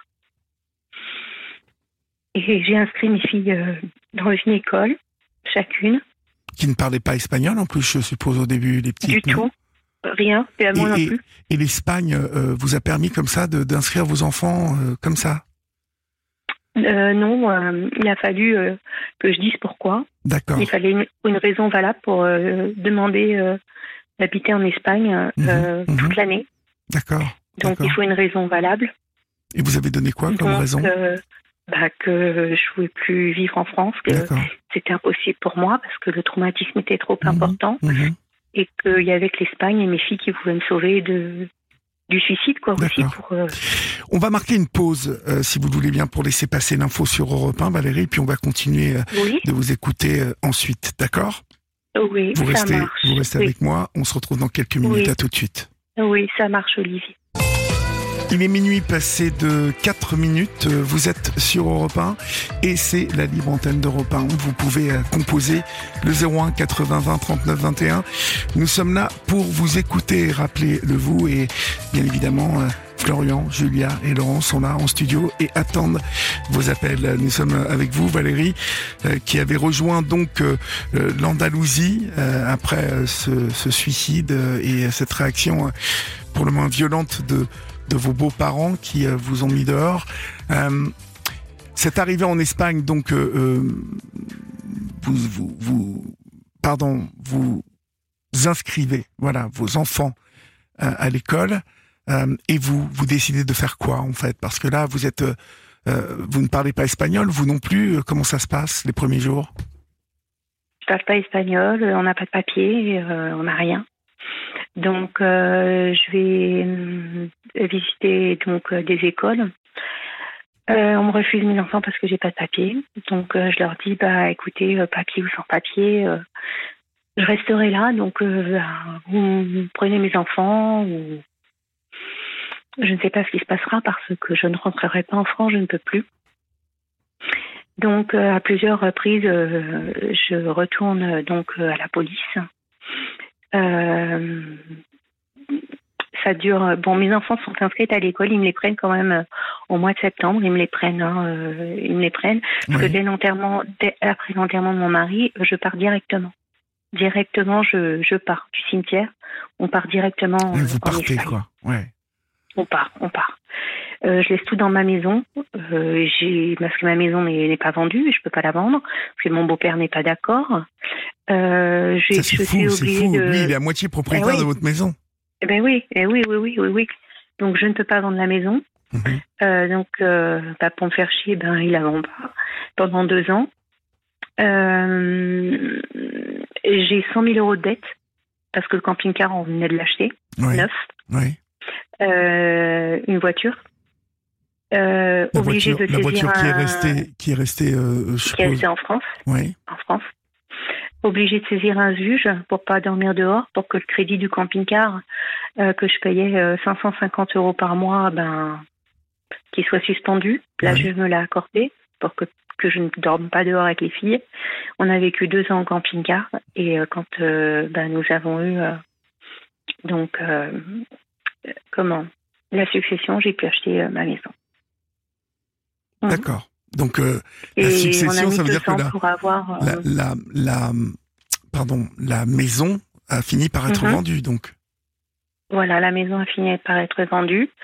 Mon beau-père en a récupéré plus de la moitié. C'est normal, ça, qu'il ait récupéré plus de la moitié?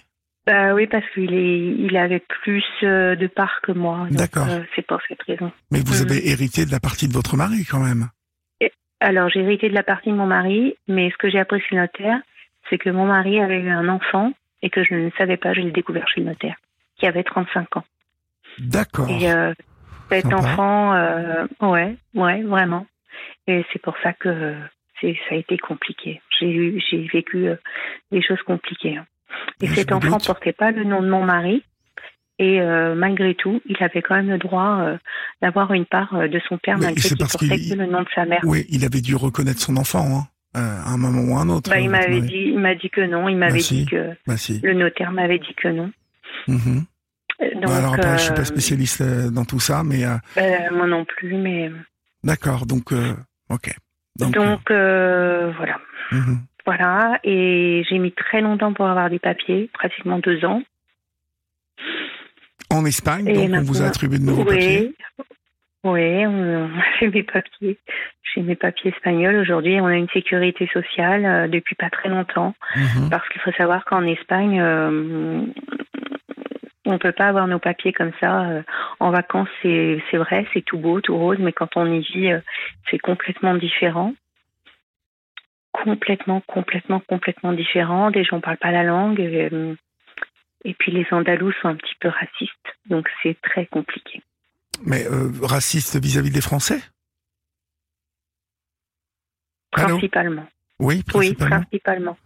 Hmm, vous, n'avez pas été bien accueilli en, France, en, Espagne, en Andalousie? Euh, La première année que j'ai acheté ma maison, non. Non? Non. La première année que j'ai acheté ma maison, non. Ça a duré bien pendant six mois. On n'a pas été bien accepté du tout, non. Et ça se traduisait, ça se traduisait comment tout ça? Ben, on nous parlait pas, on nous appelait les Français. Mhm, mhm. Euh, on parlait sur nous, euh, enfin c'était compliqué. Il y avait d'autres Français là-bas euh, qui vivaient là-bas? Non, non, il n'y a personne. Il faut savoir que dans le sud de l'Andalousie, il n'y a pratiquement pas de Français. D'accord. Pratiquement. Et, pas, et vous avez pas. vous avez des amis quand même maintenant ici en Espagne? Alors j'ai des amis, j'ai une meilleure amie. Mhm. et euh, en fait euh, j'ai connu une mamie euh, chez qui donc en fait on dormait sur la place du village. Et cette mamie était là et elle avait vu cette plaque de camping-car français. Et au bout de trois mois le soir de Noël elle frappe à ma porte et elle essaye de me parler mais on comprenait rien. Et elle me dit elle me demande ce que je fais là et j'essaie de lui expliquer comme je peux et elle me dit ce soir c'est Noël tu es toute seule euh, dans le camping-car Je lui dis oui, je suis toute seule. J'ai pas, puis on n'avait pas d'argent, on n'avait rien à manger. euh, C'était très compliqué. Oui. Elle me dit bah, ce soir tu seras pas toute seule, tu viens à la maison avec tes filles. Et j'ai fait la connaissance de toute la famille, 25 personnes. Oh, Et c'est ma maman maintenant, c'est ma famille. Je les vois tous les jours. C'est ma famille quoi. Bah, vous voyez que les Andalous ils sont ils sont sympas quand même. C'est ma famille. Ouais. Ah, c'est super. Et euh, vous, ma par- famille. vous parlez espagnol couramment maintenant? Oui, oui. Mes filles aussi. Oui. Elles ne Ouais. regrettent pas d'être venues en Espagne, vos filles, je, je suppose? Non, non, non, non, non, non, non, non. Oh non, non, non, elles sont contentes. Enfin, la grande, au début, ça a été compliqué parce que, bon, bah, à 12 ans, c'est compliqué. Hein. Mais bon, maintenant, elle fait des études de vétérinaire, elle travaille très bien. euh, Quel âge a-t-elle maintenant Alors, euh, elle a eu 20 ans Oui. et la petite, elle a 12 ans. D'accord. Alors, c'est un peu plus compliqué pour la petite parce que maintenant, elle comprend qu'elle a plus de papa. Oui. Qu'au début, elle n'a pas compris. Mhm. Donc, euh, elle a fait deux tentatives de suicide. oh là, la maintenant, elle est très bien. Oui. Mais maintenant, elle est très bien suivie. euh, elle a psychologue, psychiatre et elle travaille bien à l'école. D'accord. Très bien. Bon, vous, Mhm. vous avez bien fait de de- de- d'aller au bout de vos rêves, hein, en fait, hein, parce que. Bah ouais. Ouais, ouais, ouais, ouais. Ouais. Bah, ce qui est plus compliqué pour moi, c'est que j'ai trois autres enfants en France qui ne parlent plus, que j'ai jamais, je n'ai jamais plus, jamais, jamais plus eu de nouvelles de mes enfants. Jamais plus, jamais. Vous aviez trois enfants d'un premier mariage, c'est ça? Oui, exactement. Mhm. Et qui avait quel âge, en Je- fait? Alors, euh, la plus grande, quand je suis partie, elle avait. euh, ben, je l'ai eu pour mes 20 ans, donc euh, elle avait 22. Elle est née en 87. Elle avait, elle avait presque 30 ans. J'avais une autre fille, une autre fille à 25 ans et un autre garçon 22 ans. D'accord. Et euh, ils n'ont pas compris euh, que vous partiez? Et ben, ils n'ont pas compris et ils ont cru que je partais pour quelqu'un d'autre surtout. Ça, ça vous a poursuivi, quoi, en fait. hein? Ah Bah ouais. Toute ma famille a cru que je partais Pour, quelqu'un. pour le chauffeur de taxi? Exactement. Et j'ai été traitée traitée de salope, de pute. euh, Ouais. Tout le monde m'a tourné le dos, en fait. Tout le monde m'a tourné le dos. C'est fou, ça. Le chauffeur de taxi, vous ne l'avez jamais revu. Bah non, jamais. D'accord. Le le pauvre, lui, il en aura pris euh, juste parce que c'est le taxi qui vous a ramené en France. C'est complètement dingue. Ouais, Donc, fou. comme quoi, il y a des rumeurs, des fois, qui, Mhm. qui, qui vous poursuivent. Et, Et, et vous n'avez jamais refait votre vie là-bas, en Espagne? Alors, euh, en fait, euh, quand je suis retournée, parce qu'il a fallu que je me redéplace une fois, donc pour euh, chercher ma voiture, Oui. euh, et puis signer les papiers chez le notaire au bout de, de- deux ans. J'ai rencontré une personne parce que j'étais partie euh, chercher un cadeau euh, pour une mamie. La petite, elle voulait absolument un cadeau pour une mamie. Et il y a une, il y a le- là une de la personne euh, qui travaille dans ce tabac. Euh, je lui explique mon histoire. Il me dit, euh, je suis vachement touchée et tout. Euh, il me dit, est-ce que je pourrais avoir ton numéro, qu'on parle? Je lui fais, bah ouais, si tu veux. Il me dit, parce qu'il me dit, moi, je vais souvent en vacances à Marbella. Je pourrais venir te dire bonjour. Donc, moi, moi, je suis une fille sincère et tout. Bah, moi, je lui ai dit, ouais, ok, sauf arrière-pensée, rien. Et en fin de compte, cette personne, elle a. euh, Comment je peux dire? Elle a. sachant que j'étais vulnérable, Oui. parce que j'étais vulnérable, j'étais très vulnérable, Olivier. Euh, il a profité de, de moi. Il a profité de ma maison. Il m'a fait vendre mon camping-car. Il m'a. Il vous a fait vendre votre camping-car? Ouais, ouais, ouais, parce Oh. que j'avais plus du tout d'argent. Lui, il avait, lui, il avait 300 000 euros. Il, il payait pas la nourriture, rien. Et il faisait des allers-retours sans France, tous les 3 4 mois. Et en fait, il avait une double vie. Il était quoi, trafiquant? Non, pas du tout. Non. Il avait une double vie en France. Ah et- oui, il avait une double vie en France, et- d'accord. Voilà, voilà. Et il avait une double vie en France et il travaillait pas, puis il venait se faire des vacances comme ça et et un jour, euh, j'étais pas chez moi, il a fracturé ma porte. euh, j'ai appelé la Guardia civile parce qu'il faut savoir que en Espagne, euh, la loi elle est pour la, elle est pour les femmes. hein. À fond. Les hommes euh, Ah oui, à oui. fond, oui. Et à tant 100%. mieux. hein. On devrait s'inspirer Ah ouais. d'ailleurs des Espagnols pour ça. Ah ouais, ouais. Ouais. Ah ouais, ça c'est mais, terrible, c'est super. Mm, C'est super. ouais. Et en fait, euh, il a été passé en garde à vue de suite. Oui. Et il a été expulsé du pays euh, avec une interdiction de me revoir. Et ça fait deux ans que j'ai plus de nouvelles. Mais j'ai été très affectée parce que je peux plus faire confiance à personne. Je Mhm. j'y arrive plus. Bah oui. Normal. hein. Mais euh, il a fracturé votre porte pour vous voler? Ben, j'en sais rien parce que je suis arrivée euh, à cet instant. Je je sais pas. D'accord. Bon, et vous avez retrouvé du travail en. Espagne ou, Alors euh, oui, donc euh, j'avais réouvert un magasin de fleurs pendant trois ans. Mhm. Et j'ai dû refermer pour, pendant le Covid parce que euh, bah, ça marchait plus, hein, tout était fermé. Je devais quand même payer un loyer, tout ça c'était compliqué.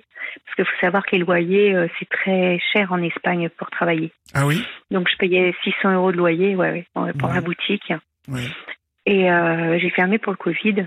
Et donc euh, en Espagne, quand tu travailles pendant, quand vous travaillez pendant deux ou trois ans, Oui. et que permet pour une raison valable, donc là qui était le Covid, Mhm. et j'ai le droit à avoir euh, 700 euros par mois pour vivre. Donc je touche pas beaucoup, hein, moi. Mhm. Et bon, bah, je, je, vis moins bien qu'en France. Oui. Bah, c'est compliqué, mais bon, D'accord. donc euh, voilà. D'accord. Et euh, vous êtes dans quelle Et- région exactement? Alicante, c'est ça? Euh, non, je suis à côté de Malaga. À côté de Malaga, d'accord. Au bord de la mer ou dans les terres? Alors, euh, je suis à 8 km de la mer. D'accord, c'est super. Bon. Oui, oui. Je suis pas très loin de la Sierra Nevada. On peut skier aussi, c'est très Mhm. joli. Et vous, vous avez euh, euh, finalement euh, trouvé ce que vous cherchiez. L'Andalousie vous attirait complètement comme un aimant? Bah, ça m'a apaisé, ouais. Ça m'a. Oui. En fait, ça- l'Andalousie m'a empêché de me suicider Mhm. avec mes enfants. D'accord. L'Andalousie m'a empêché de me suicider, ouais. Bon. Bon, bien sûr, je- mes enfants, mes enfants aussi, hein. Ça forcément, parce que je vis pour elles. hein. Mhm. Mais l'Andalousie m'a empêché de, de me suicider, sincèrement, ouais. Vous n'avez plus de, Mhm. de, de relation avec euh, la France maintenant? Du tout. Plus personne à part vous ce soir, Olivier. D'accord. C'est la première fois que je reparle français depuis. D'accord. Vous ne parlez plus du tout français, plus jamais. Non, de temps en temps avec mes filles, si, mais Ouais. tout. Ouais. D'accord. Bon. Bah, écoutez, euh, les choses sont stabilisées quand même. euh, Oui, alors bon, j'ai appris euh, il y a six mois que j'ai un cancer de l'utérus. Donc je suis je suis soignée en ce moment. J'ai fait un traitement de six mois. Euh, il y a une semaine, j'ai passé un examen, ça va beaucoup mieux. Mhm. La lésion régresse. J'ai encore six mois de traitement et normalement, j'aurai pas d'opération, je serai sortie d'affaire. Bon, bah écoutez, ce ne sont que de bonnes nouvelles maintenant. Profitez bien de Mhm. votre vie euh, andalouse euh, et puis euh, profitez de la vie un peu. euh, c'est ce qu'il faut maintenant. hein. Il faut se tourner vers. Bah, j'ai un peu de mal. Hein. J'ai du mal à profiter de, de la vie, mais Pourquoi vous avez du du mal. mal? Pourquoi? À cause de, de- du, du fait que vous soyez toujours un peu un peu court en argent ou euh, que vous ne puissiez pas travailler Bon, bah alors oui, ça forcément, il y a ça. Et euh, bah, j'ai du mal parce que mon mari, il est quand même toujours dans ma tête. Oui. Donc, euh, Oui, mais vous devriez vous autoriser maintenant à passer à autre chose, Valérie. Euh, c'est vrai, bah oui, vous j'essaye. Vous, euh, vous vous rendez compte de que vous revenez de très loin quand même? Ça aurait très bien pu mal se passer, Oui, partir sans rien oui comme ça mal se passer. Ah et oui. j'ai fini de rembourser, euh, j'ai j'ai fini de rembourser les 100 000 euros de crédit euh, il y a deux mois. J'ai plus rien. Bon, donc il y a quand C'est même. pour ça que même euh, quand on est dans le désespoir, je me dis qu'il y a toujours. Bah, Ouais, il y a vous des êtes moments bougé pour tout ça quand hein. même. Vous vous êtes Ah bougé bah pour j'ai tout ça. fait que ça. Ouais, bah, j'ai vous fait n'avez que fait ça, que ça, j'ai fait donc vous pouvez quand même être très fier de ça. Et maintenant, J'ai fait que ça. maintenant il vous faut Et pourquoi hein. J'ai décidé de vous raconter à vous personnellement, Olivier, mon histoire déjà parce que physiquement vous ressemblez, euh, vous êtes, vous ressemblez exactement à mon mari, Mhm. sauf que vous avez les yeux bleus. Oui. C'est incroyable. Et j'ai appris aussi, euh, j'ai vu votre émission, j'ai regardé une émission euh, sur vous. Je l'ai regardée hier. Et je sais que vous avez vécu des épreuves difficiles aussi, vous les avez surmontées. Ça n'a pas été facile. Et vous êtes quelqu'un de d'humble. Vous êtes quelqu'un de simple. Vous comprenez les gens. Vous êtes euh, authentique, sincère. Et c'est pour cette raison que je voulais raconter mon histoire à travers vous. Très bien. Bah, écoutez, merci beaucoup pour euh, tous ces mots et euh, vraiment profitez euh, maintenant, essayez de de vous projeter dans dans le futur, hein, dans ce qui vous reste à vivre avec vos enfants. La grande euh, Oui. qui fait ses études de vétérinaire, la petite euh, qui va mieux, vous qui allez mieux. Il y a plein de signes dans votre vie aujourd'hui qui vous incitent à à profiter maintenant. L'Andalousie, euh, vous l'avez choisi euh, et Oui. encore une fois, je vous dis, c'est ça, ça aurait très bien pu se se passer euh, autrement. Donc, lisez Mhm, dans les signes oui. que la vie vous donne. Hein? Oui, D'accord? D'accord. Oui. Portez-vous bien, ma chère Valérie. Bon Eh courage. ben, vous aussi, Olivier, bon courage à vous et euh, merci pour euh, l'espoir que vous m'avez donné ce Je soir et de m'avoir permis euh, bah, de parler euh, avec vous. Je vous en prie. C'est un grand honneur pour moi. Merci, beaucoup. Bonne soirée. Au revoir. Il est minuit 24 sur Europe 1, minuit 25 même. Vous êtes sur la libre antenne et vous pouvez continuer à composer le 01 80 20 39 21. Nous accueillons Christophe maintenant sur la libre antenne. Bonsoir Christophe. Oui, bonsoir Olivier. Bonsoir. D'où nous appelez-vous et quel âge avez-vous Christophe? Ah, j'ai 47 ans et j'appelle euh, des Côtes d'Armor, en fait, de Saint-Albon, pour être précis. D'accord. Qu'est-ce qui vous amène? Dites-moi. Ah, je voulais en fait partager euh, deux éléments en fait qui sont différents l'un de l'autre, mais qui se retrouvent quand même en fait à un instant, à un moment donné. Oui. À savoir en fait euh, l'absence de réponse de la part de notre euh, notre République sur les violences faites sur des mineurs de moins de 15 ans Oui. par ascendance. Voilà, malheureusement, Euh, il n'y a pas de réponse euh, juridique. Et euh, voilà, donc je voulais aborder en fait ce sujet-là parce que mes enfants étaient victimes de cela. Je me bats en fait pour que ce soit reconnu Oui. qu'ils aient un statut de victime. Voilà. Euh, ça concerne beaucoup de monde, hein, je pense, euh, dans notre pays, malheureusement. Ça concerne, Voilà. ça concerne pas mal de monde malheureusement, oui. Mais enfin c'est triste. hein. Et voilà, et aussi, ben nécessairement en fait euh, l'arrivée en fait de l'aide sociale à l'enfance ainsi que son dysfonctionnement en fait. Voilà. D'accord. Ben, je vous écoute. En fait, euh, euh, qu'est- qu'est-ce que, euh, quelle est la situation de vos enfants, en fait? Ah, mes enfants en fait là euh, sortent euh, sortent du foyer, ils ont été placés malheureusement. Voilà. Ils sortent Euh, du foyer, c'est-à-dire, euh, ils ont quel euh, âge? Euh, mon fils en fait a 12 ans et ma fille a 14 ans. D'accord. Et vous voilà, les, a- puis vous les c'était- avez récupérés? Non, du tout, du tout, du tout, du tout. Ils ont été reconfiés en fait à leur euh, à leur mère. Voilà. D'accord. Comment vous vous Euh, entendez avec la mère? Euh, pas bien, pas bien Pas du bien. tout. Voilà, évidemment. En fait, Elle vous- des choses, elle- en fait, elle qu'il vous faut qu'on pose- doit pardonner. Elle vous pose problème, cette Oui, mère? oui, en fait, c'est c'est elle en fait qui a été extrêmement violente euh, envers euh, envers les enfants. Oui. Euh, voilà. Donc, euh, on parle pas d'une gifle, hein, même si une gifle, en fait, c'est condamnable. Là, on parle d'actes, en fait, de, torture. Que s'est-il passé exactement? Racontez-moi. Alors, euh, bon, ça, va être, un peu long, on va y passer la nuit, je pense. Mais, euh, on a, on a, on a, on a quand même du temps là. Il est, Ouais. il est 27 et on a jusqu'à une heure du matin, donc vous pouvez prendre votre temps euh, et choisir ce qui vous semble le plus, le plus Pertinent. pertinent exactement. Oui, oui, donc euh, oui, enfin, je suis resté en contact donc, avec une femme, euh, voilà, avec qui j'ai eu deux enfants. Mhm. Voilà, donc un garçon et une fille, voilà, classique, on va dire. Euh, donc les relations en fait sont vite, euh, dégradées. Moi, je travaillais assez loin, enfin voilà. Et puis après, les histoires en fait ont commencé en fait à arriver en fait petit à petit. Voilà, elle m'a empêché de voir mes enfants pendant dix mois. Comme ça, spontanément. Elle a donc été condamnée pour cela. Voilà. Donc après une condamnation, elle est quand même assez légère. Hein. Ça s'appelle une composition pénale. vous ressent dans un bureau, vous tape gentiment sur les doigts, on tire en l'oreille et puis voilà, vous repartez. Ça a quand même un impact psychologique sur sur l'évolution d'un enfant en fait. Voilà. Euh, il y a eu aussi euh, le fait d'avoir accusé ma mère d'avoir essayé d'étrangler sa petite fille. Enfin, enfin ça commençait un peu à être surréaliste. Et, euh, et puis petit à petit, en fait, les violences en fait se sont installées en fait dans le quotidien en fait des enfants. C'était les avaient en garde. Voilà, j'avais en fait un droit de visite et d'hébergement en fait on va dire basique, week-end, un week-end sur deux, la moitié vacances scolaires. Mhm. Et petit à petit, en fait, je commençais à remarquer en fait des bleus. Voilà. Alors euh, mon enfant en fait aurait très bien pu tomber en fait par terre, enfin ce qui arrive à tous les gamins, enfin voilà, il n'y a pas de souci, mais je, je commençais à trouver ça bizarre. Euh, jusqu'à un jour en fait où j'occupais ma fille avec un œil au beurre noir. Euh, Qu'est-ce qui se passe en fait là? Donc euh, ma fille s'était pris un coup de baguette dans l'œil. Voilà. Donc donc c'était un, acte délibéré. Donc premier dépôt de plainte. voilà. Puis après ça s'est enchaîné. C'était des coups de manche à balai, ça a été des bouillons de cigarettes. Euh, ça a été des coups de poing, des coups de pied en fait euh, sur les parties du corps.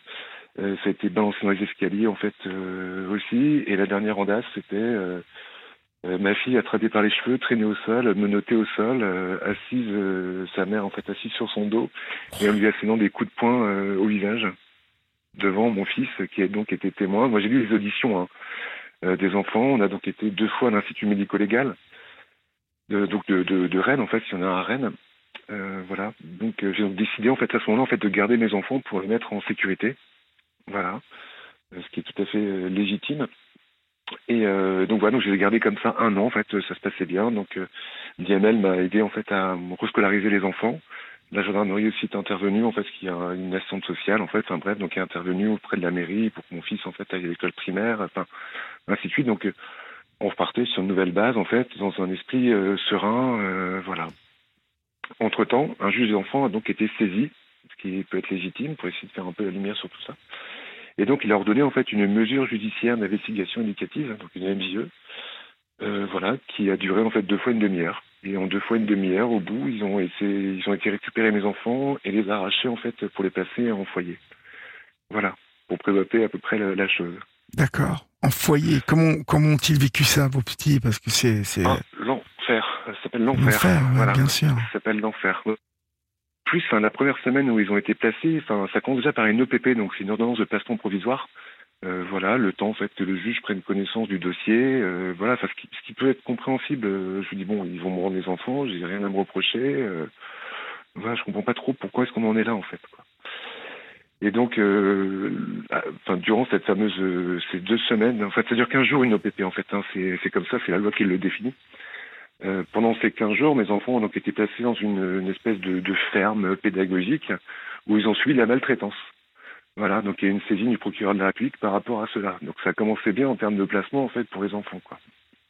Donc mon fils a essayé de fuguer aussi, par exemple. J'ai rattrapé une extrémiste par téléphone. Donc euh, donc oui, ça a commencé quand même euh, assez bien en fait cette mesure de, de, placement. Et donc on arrive en fait le jour du jugement. Euh, voilà. Donc, ce qu'il faut savoir, c'est que le débat contradictoire, euh, bon, ça, on l'oublie. Hein, ça n'existe vraiment pas en fait dans ce genre de situation. Vous avez devant un juge, vous savez pas de quoi en fait on vous accuse. Enfin voilà. Donc, euh, je, je comprenais pas trop ce que je faisais là en fait. Euh, voilà. Et donc, euh, vous en prenez plein la tête. je sais pas pourquoi. on vous dit en fait que vous êtes un père violent, en fait, alcoolique, drogué, enfin ainsi de suite. pardon, enfin, de vous me parlez, enfin. Euh, puisque vous faites une drôle de tête euh, parce qu'on vous accuse de choses que vous n'avez jamais commises en fait enfin vous, vous tiquez un peu quoi enfin euh, voilà, donc on vous reproche en fait de pas être content en fait euh, voilà donc euh, vous faites allumer hein, littéralement et donc vous avez vos enfants 24 heures sur 24 et du jour au lendemain en fait vous les voyez une heure tous les 15 jours. Voilà dans un lieu médiatisé. Oui ça c'est voilà. pénible ça. C'est euh, plus que pénible en fait. Euh, voilà vous êtes confronté à un système quand vous n'êtes pas dans le truc euh, c'est extrêmement compliqué en fait quoi. Extrêmement compliqué. Vous n'avez pas de code en fait de, de conduite en fait à comment est-ce qu'on évolue en fait face aux services sociaux? Comment est-ce qu'on leur parle? Enfin euh, à qui on écrit? Enfin ainsi de suite euh, voilà donc c'est un monde parallèle en fait à vrai dire oui. voilà donc ça va, vous arrivez à suivre Je vous suis, euh, je vous suis, bien sûr. Ouais, bien ça sûr, va. Ok. Sûr. Donc, euh, donc moi en fait, ce que j'ai fait. Je suis habitué à toutes la... ces histoires, hein, je connais. Donc, ouais, je, je, ouais, je vous écoute souvent. Je sais que l'ASE revient souvent en fait, oui, bah ouais. dans vos émissions, malheureusement, ouais. Euh, après, parenthèse sur la enfin, moi je suis enseignant, je travaille avec des gamins qui sont placés en fait aussi. Mais des fois, il y a quand même des gamins qui ont besoin d'être d'être protégés. Voilà. Donc, euh, donc, euh, donc, ouais, donc du coup, il y a, il y a enfin, bien voilà. évidemment, je le, je le signale aussi hein, sur cette antenne. Ouais, ouais. C'est vrai qu'on a, on a souvent malmené l'ASE sur cette antenne, mais euh, je rappelle que dans la grande majorité des cas, euh, l'ASE a l'utilité de, de, de protéger des enfants qui ont vraiment le besoin d'être protégés. Donc, euh, mais je ne peux pas, si vous voulez, euh, donner euh, à chaque fois la bénédiction euh, à l'ASE dans des cas euh, qui nous semblent euh, parfois mal gérés. Euh, et puis, en plus de ça, je vais vous dire, j'ai euh, deux amis très très proches de moi qui travaillent dans dans, dans la protection de la jeunesse. Euh, je suis bien bien au courant des us et coutumes euh, de, de ces de ces administrations. Donc, euh, je sais qu'il y a des choses qui se passent bien, mais il y en a d'autres qui se passent euh, très mal, euh, pour ne pas dire parfois de manière catastrophique. Et je considère qu'à partir du moment où on parle de protection d'un être humain et de surplus un enfant, on n'a pas le droit à l'erreur. On n'a pas le droit à l'erreur. Voilà. Donc euh, Nous sommes fondamentalement d'accord par voilà. rapport à Donc ça. je le souligne Ouais. quand il faut le souligner. Ouais, donc faites bien, vous faites bien. Donc, euh, donc euh, du coup, enfin moi, pour revenir en fait un peu à la situation, enfin moi j'ai pris euh, mon crayon, euh, une feuille blanche, et donc j'ai donc saisi. euh, à l'époque, c'était Charlotte Cobel en fait qui était donc secrétaire de Oui, euh, oui. chargée de l'enfance. Donc j'ai saisi. Euh, j'ai saisi Madame Edouard en fait, donc qui est défenseur des droits à Paris, donc qui a aussi ouvert un dossier. Euh, voilà, donc euh, la situation de vie d'un, enfin, la vie d'un enfant dans, dans un foyer, c'est quand même assez particulier en fait. Enfin, vous pouvez plus sortir librement, on vous déscolarise, enfin voilà, on vous change d'univers, vous quittez vos potes, vous quittez votre famille, vous quittez enfin, tout quoi. Enfin, c'est Oui, infernal. Enfin, moi, je me suis battu en fait pour que ma fille reste scolarisée en fait dans le collège à côté de de, de, de, de ma maison. Oui. Voilà, donc été un point hyper important. Elle avait au moins un ancrage. Euh, voilà, mais en parallèle, bah, elle a commencé à se scarifier euh, allègrement en fait. Quoi. Voilà. Donc euh, moi, j'ai continué en fait à pas de réponse. Hein. Vous pouvez écrire des mails, passer des coups de téléphone, des textos, vous n'avez pas de réponse. Mhm. Entre temps, parce que moi je savais toujours pas pourquoi en fait euh, mes enfants avaient dit en fait des choses délirantes sur ma personne en fait sur leur propre père. Enfin je me dis mais je comprends pas, euh, je comprends pas. Et en fait mes enfants ont écrit euh, à l'ASE plusieurs fois, plusieurs lettres en expliquant que c'est leur mère qui en fait les avait menacés, euh, que s'ils ne disaient pas en fait des choses atroces en fait euh, sur leur leur père que je suis, euh, il y aurait donc des représailles. Oui, oui. Euh, voilà. Alors, Conflit d'intérêts sûrement euh, peur aussi. euh, ils la Ouais, ouais, craignent. pense. ils la craignent. Bah, moi, je, je vous avoue en fait que moi, ce que j'ai lu en fait en termes de position, en fait, euh, c'était pour reprendre les mêmes types de violences, parce que ma fille, alors parenthèse, a été expulsée du domicile de, de leur mère. Euh, Expulsée bah, elle l'a foutue dehors en fait, euh, en pleine nuit, en fait, récupérée par la BAC. Euh, la BAC m'appelle en fait, euh, enfin l'équipage de la BAC m'appelle pour me dire votre fille, on va récupérer votre fille dans la nuit dehors. Elle avait 10 ans, 12 ans. Euh, Et avec ça, elle, a quand même récupéré ses gosses? Ah, bah on va y venir, vous allez voir. Le centre de magnifique. Ouais, ouais. Ah oui, puis une fois, elle a été expulsée aussi trois semaines. Voilà, euh, la mère, en fait, des enfants n'arrivait plus à la gérer, donc elle a foutu. euh, Enfin, quand je dis foutu, c'est euh, le, le, le terme est délibéré, choisi. Hein. Quand on balance, en fait, euh, on balance une vieille valise, euh, j'arrive plus à te gérer, donc je t'envoie, en fait, pendant trois semaines. euh, c'est quelqu'un d'autre, quoi. Mhm. Voilà, sans mon accord en plus, hein, voilà. euh, donc ça, c'est un peu obscur, en fait, tout ça, quoi. Voilà. Donc moi j'ai encore dénoncé les faits au niveau de l'ASE en fait en expliquant mais c'est quand même passé ça, ça, ça, ça, ça, ça, euh, voilà. Sauf que malheureusement en France, euh, ben vu que tout est classé sans suite, du coup ben, vous pouvez pas produire en fait un- une condamnation en fait pour maltraitance sur enfant. Voilà. Donc ça n'a pas de valeur en fait euh, légale, on peut dire. Même Mhm. si l'IML a fait des rapports ainsi de suite, le, la responsable de l'IML que j'avais rencontrée, elle m'a dit bah écoutez, votre fille menace de se suicider en fait pour échapper aux violences euh, intrafamiliales quoi. Donc, euh, je, ce sont des phrases qui sont chocs en fait, quoi. Voilà. Donc, j'avais donc décidé à ce moment-là de garder mes enfants, euh, voilà, grâce à l'IML. Oui, oui. Ouais, c'est ça, parce qu'en fait, quand vous arrivez à l'IML, vous n'allez pas comme ça. hein. Enfin, je veux dire, c'est la demande d'un procureur, euh, nécessairement. Euh, vous avez tout un ensemble, vous avez une assistante sociale, vous avez en fait un avocat, Mhm, mhm. c'est quand même bien fait en fait à ce niveau-là Oui. pour protéger les victimes. Mhm. Voilà. Donc euh, je reviens en fait au placement des enfants. Alors si je m'éparpille, faut me le dire. hein. Euh, voilà. Donc euh, ça se passait très mal en fait en termes de placement. Mon fils, lui, était harcelé dans sa nouvelle école euh, primaire, donc il se prenait des coups, ainsi de suite. Euh, donc moi, j'écrivais encore, hein, donc j'étais en contact avec euh, une adjointe de Madame Edon, en fait. Je balançais des mails, peut-être pas tous les jours, mais quasiment. Oui. Euh, voilà, donc à un moment donné, bah, c'est monté crescendo. voilà, ma fille s'est retrouvée assez régulièrement dehors, en dehors du foyer, parce qu'un veilleur de nuit voulait lui apprendre ce qu'était la vie. Donc il restait jusqu'à 22, 23 heures le soir, en fait pour qu'elles comprennent la vie. Donc, je n'ai pas trop saisi la notion euh, d'éducation en fait là-dedans. Non, bah, c'est faute professionnelle là encore. C'est. Euh... Bah voilà, donc je dénonce. Mais sauf qu'à un moment donné, vous arrivez euh, en conflit avec la ZEU, c'est-à-dire que vous êtes. Ah mais faut surtout pas dénoncer, hein, parce que ça ils aiment pas du tout ça. Euh, ah bah... Dénoncer, c'est se les mettre à dos et, et, et c'est après que tombent les sanctions. Eh ben nous y arrivons, nous y arrivons. Eh ben voilà, voilà, voilà, nous y arrivons. Euh, donc moi je me suis battu en fait justement par rapport à ça quand même pour préserver en fait la dignité, l'intégrité physique, morale de mes enfants. Et ce qui est normal en tant que parent, euh, il n'y a pas d'autre solution pour moi. Et c'est très bien qu'en agissant ainsi, j'allais forcément me faire allumer. Voilà. Donc euh, j'essaie quand même d'expliquer à l'ASE en fait que les menaces en fait elles sont réelles parce qu'elles ont déjà été actées en fait dans un autre jugement en fait. Voilà, donc les menaces en fait on peut les prendre au sérieux. Voilà, la seule réponse de l'ASE c'est monsieur vous manipulez vos enfants, ainsi de suite. Quoi ça va pas. Enfin, je veux dire, essayer au moins de faire l'effort d'écouter les enfants. Il y a un truc qui se trame, quoi. Voilà. Donc j'apparaissais finalement en fait aux yeux de l'ASE comme étant l'emmerdeur, pardon, c'est peu trivial, mais euh, voilà, le, le, mec qui, qui, est chiant, quoi. Voilà, qui se tait pas. Donc ce qu'il faut savoir, c'est que le parent en fait qui n'a rien fait, euh, lui en fait va essayer de dénoncer. Il va pas chercher à collaborer en fait avec les services sociaux.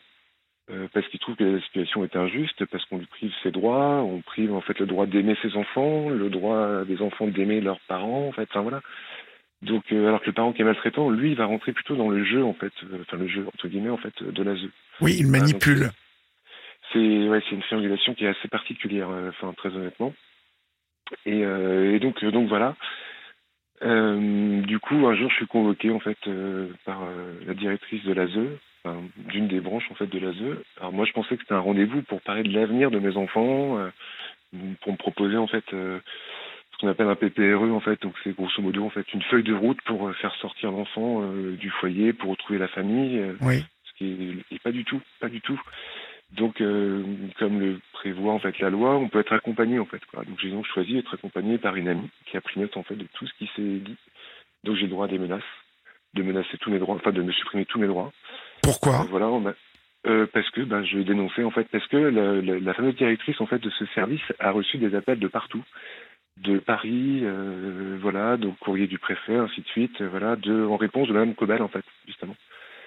Donc euh, voilà, ils ont posé des questions, l'IGAS a été saisi aussi. donc tout le monde, donc fait, Madame Cobel a fait son boulot là-dessus. En tout cas, on peut penser que le, ah, oui, les, les, services de Madame Cobel se sont occupés de, de répondre à vos attentes. Ah bah complètement parce que enfin moi j'étais quand même très factuel. Enfin voilà en expliquant euh, mon incompréhension euh, le courrier des enfants enfin les courriers des enfants enfin en pièce jointe enfin ainsi de suite euh, les anciens jugements les quelques notes de l'IML que j'avais histoire un peu d'étayer mes propos que ça que ça que ça ait du sens en fait quoi. Mmh. voilà. Et donc du coup non non la, la rencontre avec cette, cette personne dont je tairai le nom bien évidemment euh, non, non, je me suis fait allumer. On m'a menacé, en fait, euh, justement de supprimer mes droits si je ne me taisais pas. Voilà. Si je ne rentrais pas dans, un, dans une forme de collaboration ouais, ouais. Euh, si vous... avec eux. Ouais, ouais. Voilà. Du, du classique. Moi. Ouais, mais moi, je pars du principe, alors vous allez dire, c'est un peu extrémiste, mais j'ai pas à collaborer sur des choses que j'ai pas connues. Collaborer, ça s'entend que j'ai connu quelque chose. Voilà, je, je suis peut-être trompé dans la posture, mais on peut parler de certaines choses, mais je ne vais pas collaborer sur un des éléments que je n'ai pas. Et puis collaborer, ça voulait dire aller à l'encontre de, de, de vos enfants, déjà? C'est ça, puis n'allais pas laisser mes enfants en fait euh, comme ça au fond du trou, les regarder dépérir. Hein. Parce que euh, ce qu'il faut savoir, même s'il y a un budget en fait qui est alloué en fait par enfant, alors euh, on peut lire un peu de tout sur les réseaux sociaux, euh, sur internet, mais vraiment en fait il y a l'argent pour euh, habiller les enfants. Oui. Et, en fait, pas du tout. Euh, moi, je recevais, je recevais en fait très régulièrement des listes euh, longues comme le bras pour les fournitures scolaires, les chaussures, ben, enfin tout quoi, les produits, les déodorants, enfin basique, brosse à dents, ainsi de suite. Mm -hmm. Donc moi, je, je, j'amène, c'est normal. Y a Bien sûr. Quoi. Et après, on me dit, mais monsieur, en fait, vous achetez vos enfants comme cela, en fait, quoi. Donc, Alors qu'on vous le demande. Ouais, c'est ça qui est assez paradoxal. Hein. Ouais. Euh, j'ai gardé les traces en fait justement de cette demande par par texto ou par mail, enfin histoire de dire mais on tombe sur la tête quand même quoi.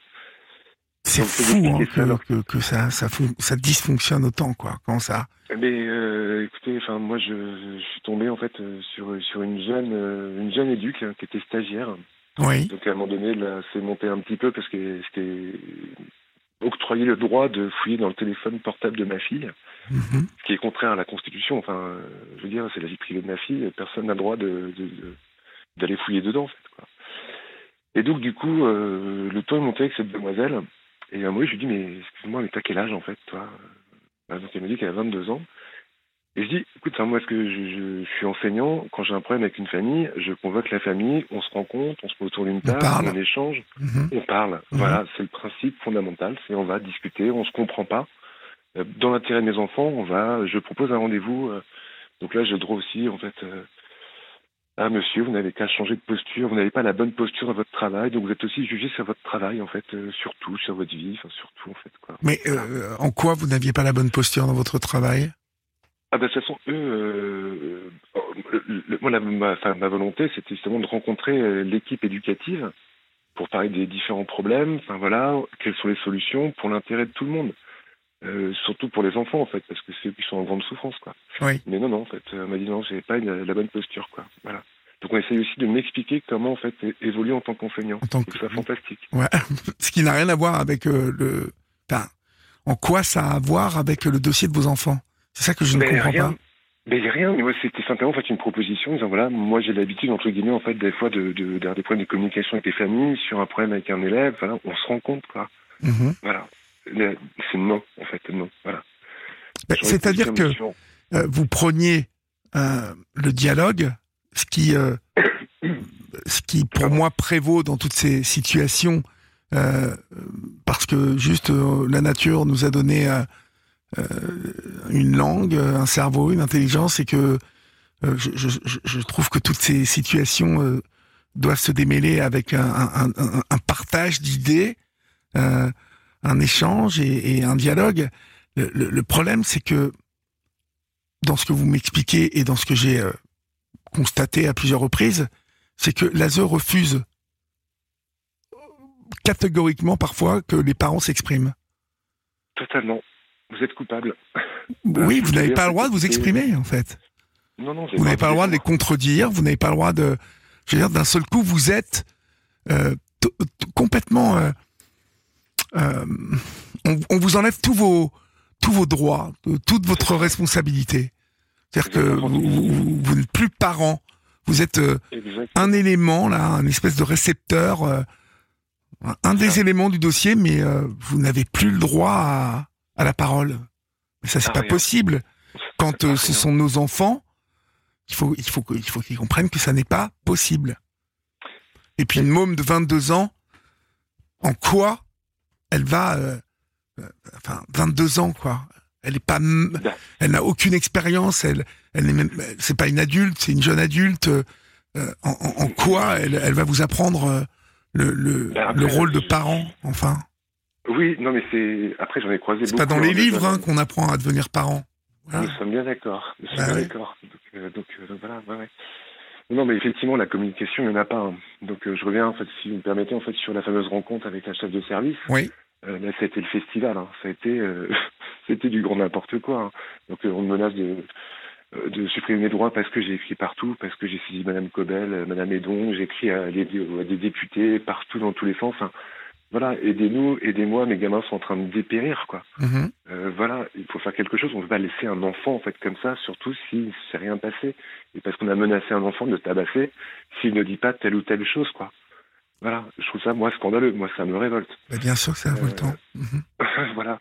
Et donc, du coup, après, euh, mon fils, vu qu'il intégré, en fait, la sixième, donc la chef de service m'a dit que, vu que je suis enseignant, voilà, j'ai forcément réussi, en fait euh, à faire scolariser mon enfant dans le, enfin mon fils dans le même collège que ma fille, donc à côté de mon domicile. Oui. Donc là, c'est super tremblement. Enfin voilà, on m'a accusé d'avoir piraté le logiciel. Je dis voilà, enfin, on est parti dans tous les sens, voilà. Euh, Voilà, elle voulait absolument contacter le rectorat pour savoir. Ce sont de si graves un accusations en plus, euh, ça. Ah ben oui, j'ai failli euh, déposer des plaintes, mais bon, je me suis dit, bon, ça me retomber dessus, c'est sous les enfants qui vont reprendre Oui, derrière. oui. Et je dis bon, ok, tu acceptes, euh, tu serres les dents, mais euh, mais ouais, ouais, donc euh, donc ouais, c'est monté, c'est monté crescendo quoi. Et puis après, c'est ça bafoue les horaires en fait. Vous avez le droit qu'une heure de vis médiatisée, donc euh, autant vous dire en fait, c'est une miette dans l'espace-temps. Oui. Euh, donc ils se transforment en 24 minutes, voilà. Euh, D'un seul coup. Oui, parce que le temps d'arriver, le temps de s'installer, le temps, le temps, euh, ça passe. en Non, fait. pas. Non, non, c'est, ils arrivent, c'est 24 minutes plus tard, bon, faut y aller, ou alors ils arrivent à la bourre, enfin, euh, enfin voilà, enfin, c'est, c'est juste, euh, c'est juste pathétique, quoi. Enfin, même le droit des enfants, en fait, n'est pas respecté. Oui. Voilà. Voilà, donc moi je ramenais aussi des BD, enfin on est assez fan de BD, donc je ramenais des BD, histoire un peu de les faire oublier enfin, autre chose, enfin, se passer autre chose un peu, ça quand même du bon temps, enfin voilà. Oui. Je recevais une carte postale aussi toutes les semaines, vu qu'on est fan des, des studios Ghibli, donc euh, histoire de décorer leur chambre, parce que ça reste des chambres en fait froides, enfin voilà, histoire de, de se recréer un univers un peu chaleureux en fait, euh, Oui. qui les rapproche un peu de la maison, quoi. Oui. C'est avec ça leur propos, enfin en, tant que père, quoi. Enfin, Ce qui est fou, c'est qu'en en vous écoutant, euh, euh, on se rend compte combien les enfants, euh, malheureusement, euh, sont, sont déracinés totalement, quoi. Parce que dans un foyer, ils ne, ils ne, ils- enfin, c'est l'enfer, l'enfer. Euh, enfin, honnêtement, je ne, je, ne savais pas tout ça, moi. Ouais. De le vivre en fait de l'intérieur, c'est, euh, une expérience qui est assez particulière. Vous, vous, vous vivez ça depuis combien de temps, en fait? Euh, ça s'est fini en fait il y a pas longtemps là. Vous- Mais vous l'avez vécu pendant combien de temps, ça, Christophe? Ce, ce placement là, Oui, pendant un an, une année. d'accord. Avant, année, avant, vous n'aviez jamais imaginé que vos enfants puissent être placés Jamais, jamais, jamais, jamais, jamais, jamais, jamais quoi, jamais. Et Jamais. vous étiez au courant un peu des conditions de vie dans les foyers pour ces mômes et tout ça ou? Ouais, un peu parce que enfin, vu que je travaille avec des gamins qui sont placés aussi euh, près de l'ASE, en fait, euh, je travaille en lycée pro. Oui, d'accord, euh, Voilà, donc euh, il y a deux ans, j'avais une classe en fait où il y avait sur 20, euh, il y en avait 16 qui étaient placés. D'accord. d'accueil ou en foyer, voilà. Mhm. Et donc on discutait un peu de tout ça, parce que je, je m'intéresse quand même aussi à la vie des, enfin, de mes élèves, enfin, histoire Ouais. de mieux les comprendre, pour mieux les noter, enfin, Ouais, je sais pas, enfin, ouais. m'adapter à eux, enfin, je C'est important. Mhm. Ça, je pense aussi, ouais. Et, euh, donc, ouais, j'avais quelques bribes, en fait, euh, voilà, mais pas, euh, c'était pas au quotidien. Je n'avais pas les informations euh, au quotidien sur comment ça pouvait se passer, euh, les violences. voilà, ma fille s'est fait agresser sexuellement aussi. Il y a une plainte qui a été déposée, euh, voilà, fin, au mois de novembre euh, de l'année dernière. Ça a été l'enfer. Et vous me dites que là, au bout d'un an de placement, c'est la mère qui les a récupérés. Ouais, alors euh, pourquoi, comment? Eh ben, c'est simple. Euh, L'ASE fait des rapports. Voilà. Donc, euh, Donc moi, le suis- méchant, le méchant qui l'a Ouais. ramené pendant un an, il Ouais, récupère pas oui, ses enfants. C'est ça, c'est ça, c'est ça. Et euh, donc jusqu'au bout, hein, jusqu'au bout, en fait, ils vous infantilisent, euh, voilà. Donc ils ont fait des rapports comme quoi j'étais quelqu'un de très agressif, Mhm. voilà. Donc bon, si vous voulez, prenons, enfin tout vous prenez. De toute façon, vous n'avez pas trop le choix, vous pouvez même pas vous défendre, euh, voilà. Donc, euh, donc finalement, en fait, les, les droits en fait euh, de la mère des enfants se sont ouverts, mais d'un seul coup, c'est une accélération totalement mais délirante, quoi. Voilà. Pourquoi Et donc à la fin, En fait, Euh, comment pourquoi comment comment ont-ils euh, justifié et argumenté que les enfants repartaient chez la mère alors que ah, mais- il y avait eu euh, des signalements de violence à tout, enfin tout azimut, hein, euh, visiblement. Bah, c'est un foyer chaleureux, en fait, euh, voilà, accueillant. C'est là ce qu'on m'a dit il n'y a pas très longtemps, en fait, euh, en termes de, de rapport. hein. C'est bon D'accord. Mhm. Comment vivent-ils ça, vos enfants, d'être euh, Bah, euh, il y a une forme de soulagement d'avoir quitté le foyer, bien sûr. Ouais. ce qui est une évidence, en fait. Ça, je peux, je peux le comprendre. Après, euh, le, le- le temps me le dira. Voilà. Mhm. Mais vous, dans tout ça, euh, Ah ils oui. sont remis à la mer, mais vous avez le droit de les voir un peu quand même? Oui, moi j'ai pris une sanction en fait au passage en plus, puisque je l'ai ramené. euh, Donc là j'ai le droit de les voir en fait euh, deux heures en fait euh, tous les 15 jours. Voilà. Deux heures tous les quinze jours, mon Dieu. Ouais, ouais, non, non, enfin, mais vous dites c'est une aberration en fait, euh, tout ce tout ce système en fait quoi, parce que en fait je me suis battu pour faire respecter les droits de mes enfants. Euh, mon fils a été atteint d'encoprésie à un moment donné, euh, tellement il était malheureux en fait, donc je me suis battu, euh, enfin pour dire mais il est malheureux mon gamin, donc ils ont essayé de trouver en fait une anomalie euh, physique, enfin voilà, batterie d'examen sur batterie d'examen. Moi marre, mais c'est juste, hein, il est en train de somatiser mon fils, euh, simplement quoi, enfin je, je vous le dis quoi, donc. Mhm. Vous n'avez pas votre mot à dire. donc voilà. Et, Donc, et on là, la suite des événements pour vous, donc du coup, vous allez vous battre pour récupérer des droits, de les avoir un peu quand même. Bah, évidemment. Oui. évidemment. Évidemment, oui. Mais vous évidemment. partez de loin, de très loin? Ouais, mais bon, après, euh, enfin, je peux pas lâcher en fait, quoi. Ah non, non, bien sûr que non, bien sûr que non. Et puis là, j'ai réécrit en fait à nouveau en fait, euh, ben, notre cher euh, garde des sceaux justement pour signaler les faits. Euh, justement de, de classement sans suite, il y a des auditions, il y a des, des violences qui n'ont même pas entré une audition euh, malgré des photos. euh, Enfin voilà, donc faut essayer de comprendre pourquoi il n'y a pas de, il y a pas de suite. Voilà, parce que c'est quand même assez grave ce qui s'est passé. Vous balancez un gamin dans les escaliers, euh, donc un hématome hein, sur le dos, hein, constaté Ouais. par un médecin. Enfin voilà, j'invente pas. hein, donc euh, voilà, euh, photo, médecin, enfin ainsi de suite. euh, ça peut finir en fait en fauteuil roulant, ça peut finir en fait aussi. Ça peut finir un- très mal. enfin, Ouais, c'est un peu excessif ce que je dis, mais c'est une vérité en fait quoi.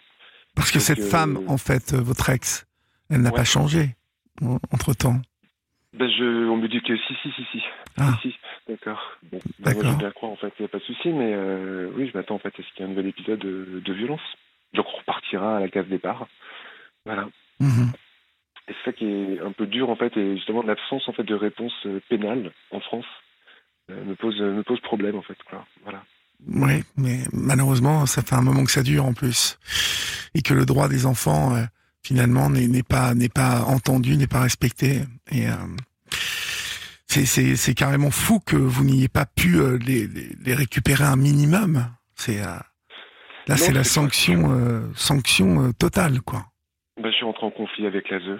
Voilà. Après, j'ai rencontré, à force de gratter, parce que alors, moi, je, je me suis mis à la place en fait de, de personnes en fait qui ne maîtrisent pas très bien la langue française ou qui ne savent pas écrire en fait des lettres, parce que c'est- pas simple en fait justement de s'adresser à un ministre en fait. euh, des formules de politesse, ainsi de suite. Voilà. Et je me mets à la place de gens en fait qui euh, qui arrivent en France, des étrangers, qui maîtrisent pas le français, enfin voilà, qui sont dans une situation comme celle-ci. Mais euh, c'est c'est plié pour eux. En Ah fait, mais c'est plié total. Ah bah clairement en fait quoi ouais donc euh, donc voilà donc à force de gratter sur internet enfin voilà bah, j'ai découvert la loi Taquet par exemple Mhm. Euh, voilà ce qui était question que les enfants soient séparés en fait de foyer alors que moi j'accorde vachement d'importance à la fratrie. Oui. Voilà. donc je suis battu contre l'ASE euh, pour que les enfants ne soient pas séparés. Voilà. Via la fameuse loi Taquet. Donc là on me retombe dessus euh, donc l'emmerdeur hein, toujours. Hein. voilà je suis désolé.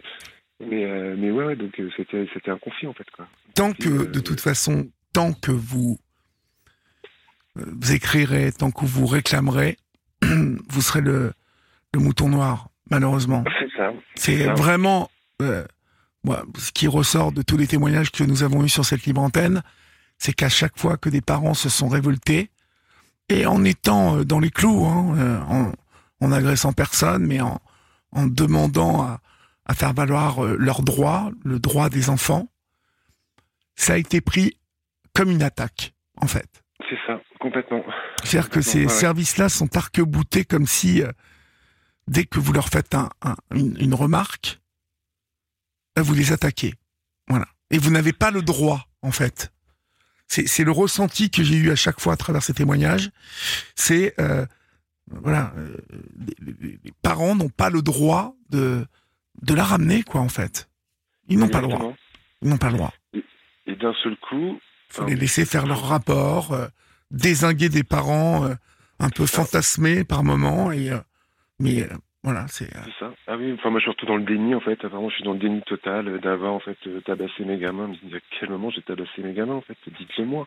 Si j'ai enfin, commis quelque chose, euh, que je sois jugé, condamné, j'accepte la sentence. Mais si je n'ai rien fait, il y a quand même le droit en fait en France de se défendre. C'est pas, pas dans une république bananière où d'un seul coup on décide tiens toi t'as fait ça et pas toi.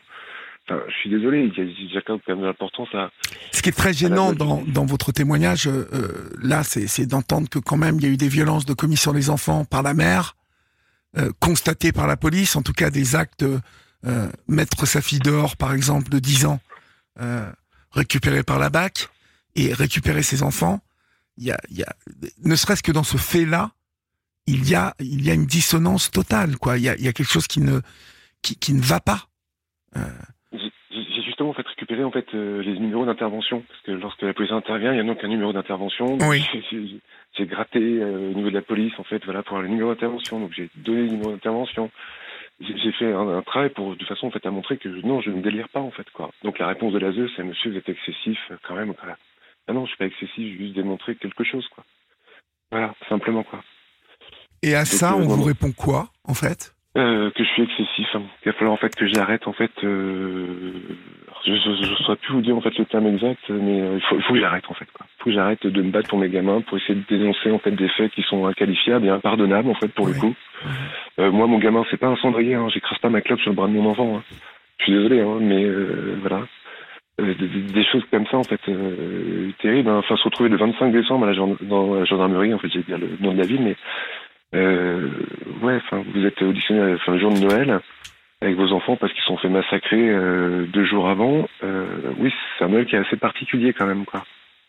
Hein et que l'OPJ vous refuse, vous refuse que vous lisiez en fait le l'audition de votre fille. Enfin, moi j'ai pris, enfin j'ai eu l'audition de mon fils, donc là j'ai écarquillé les yeux.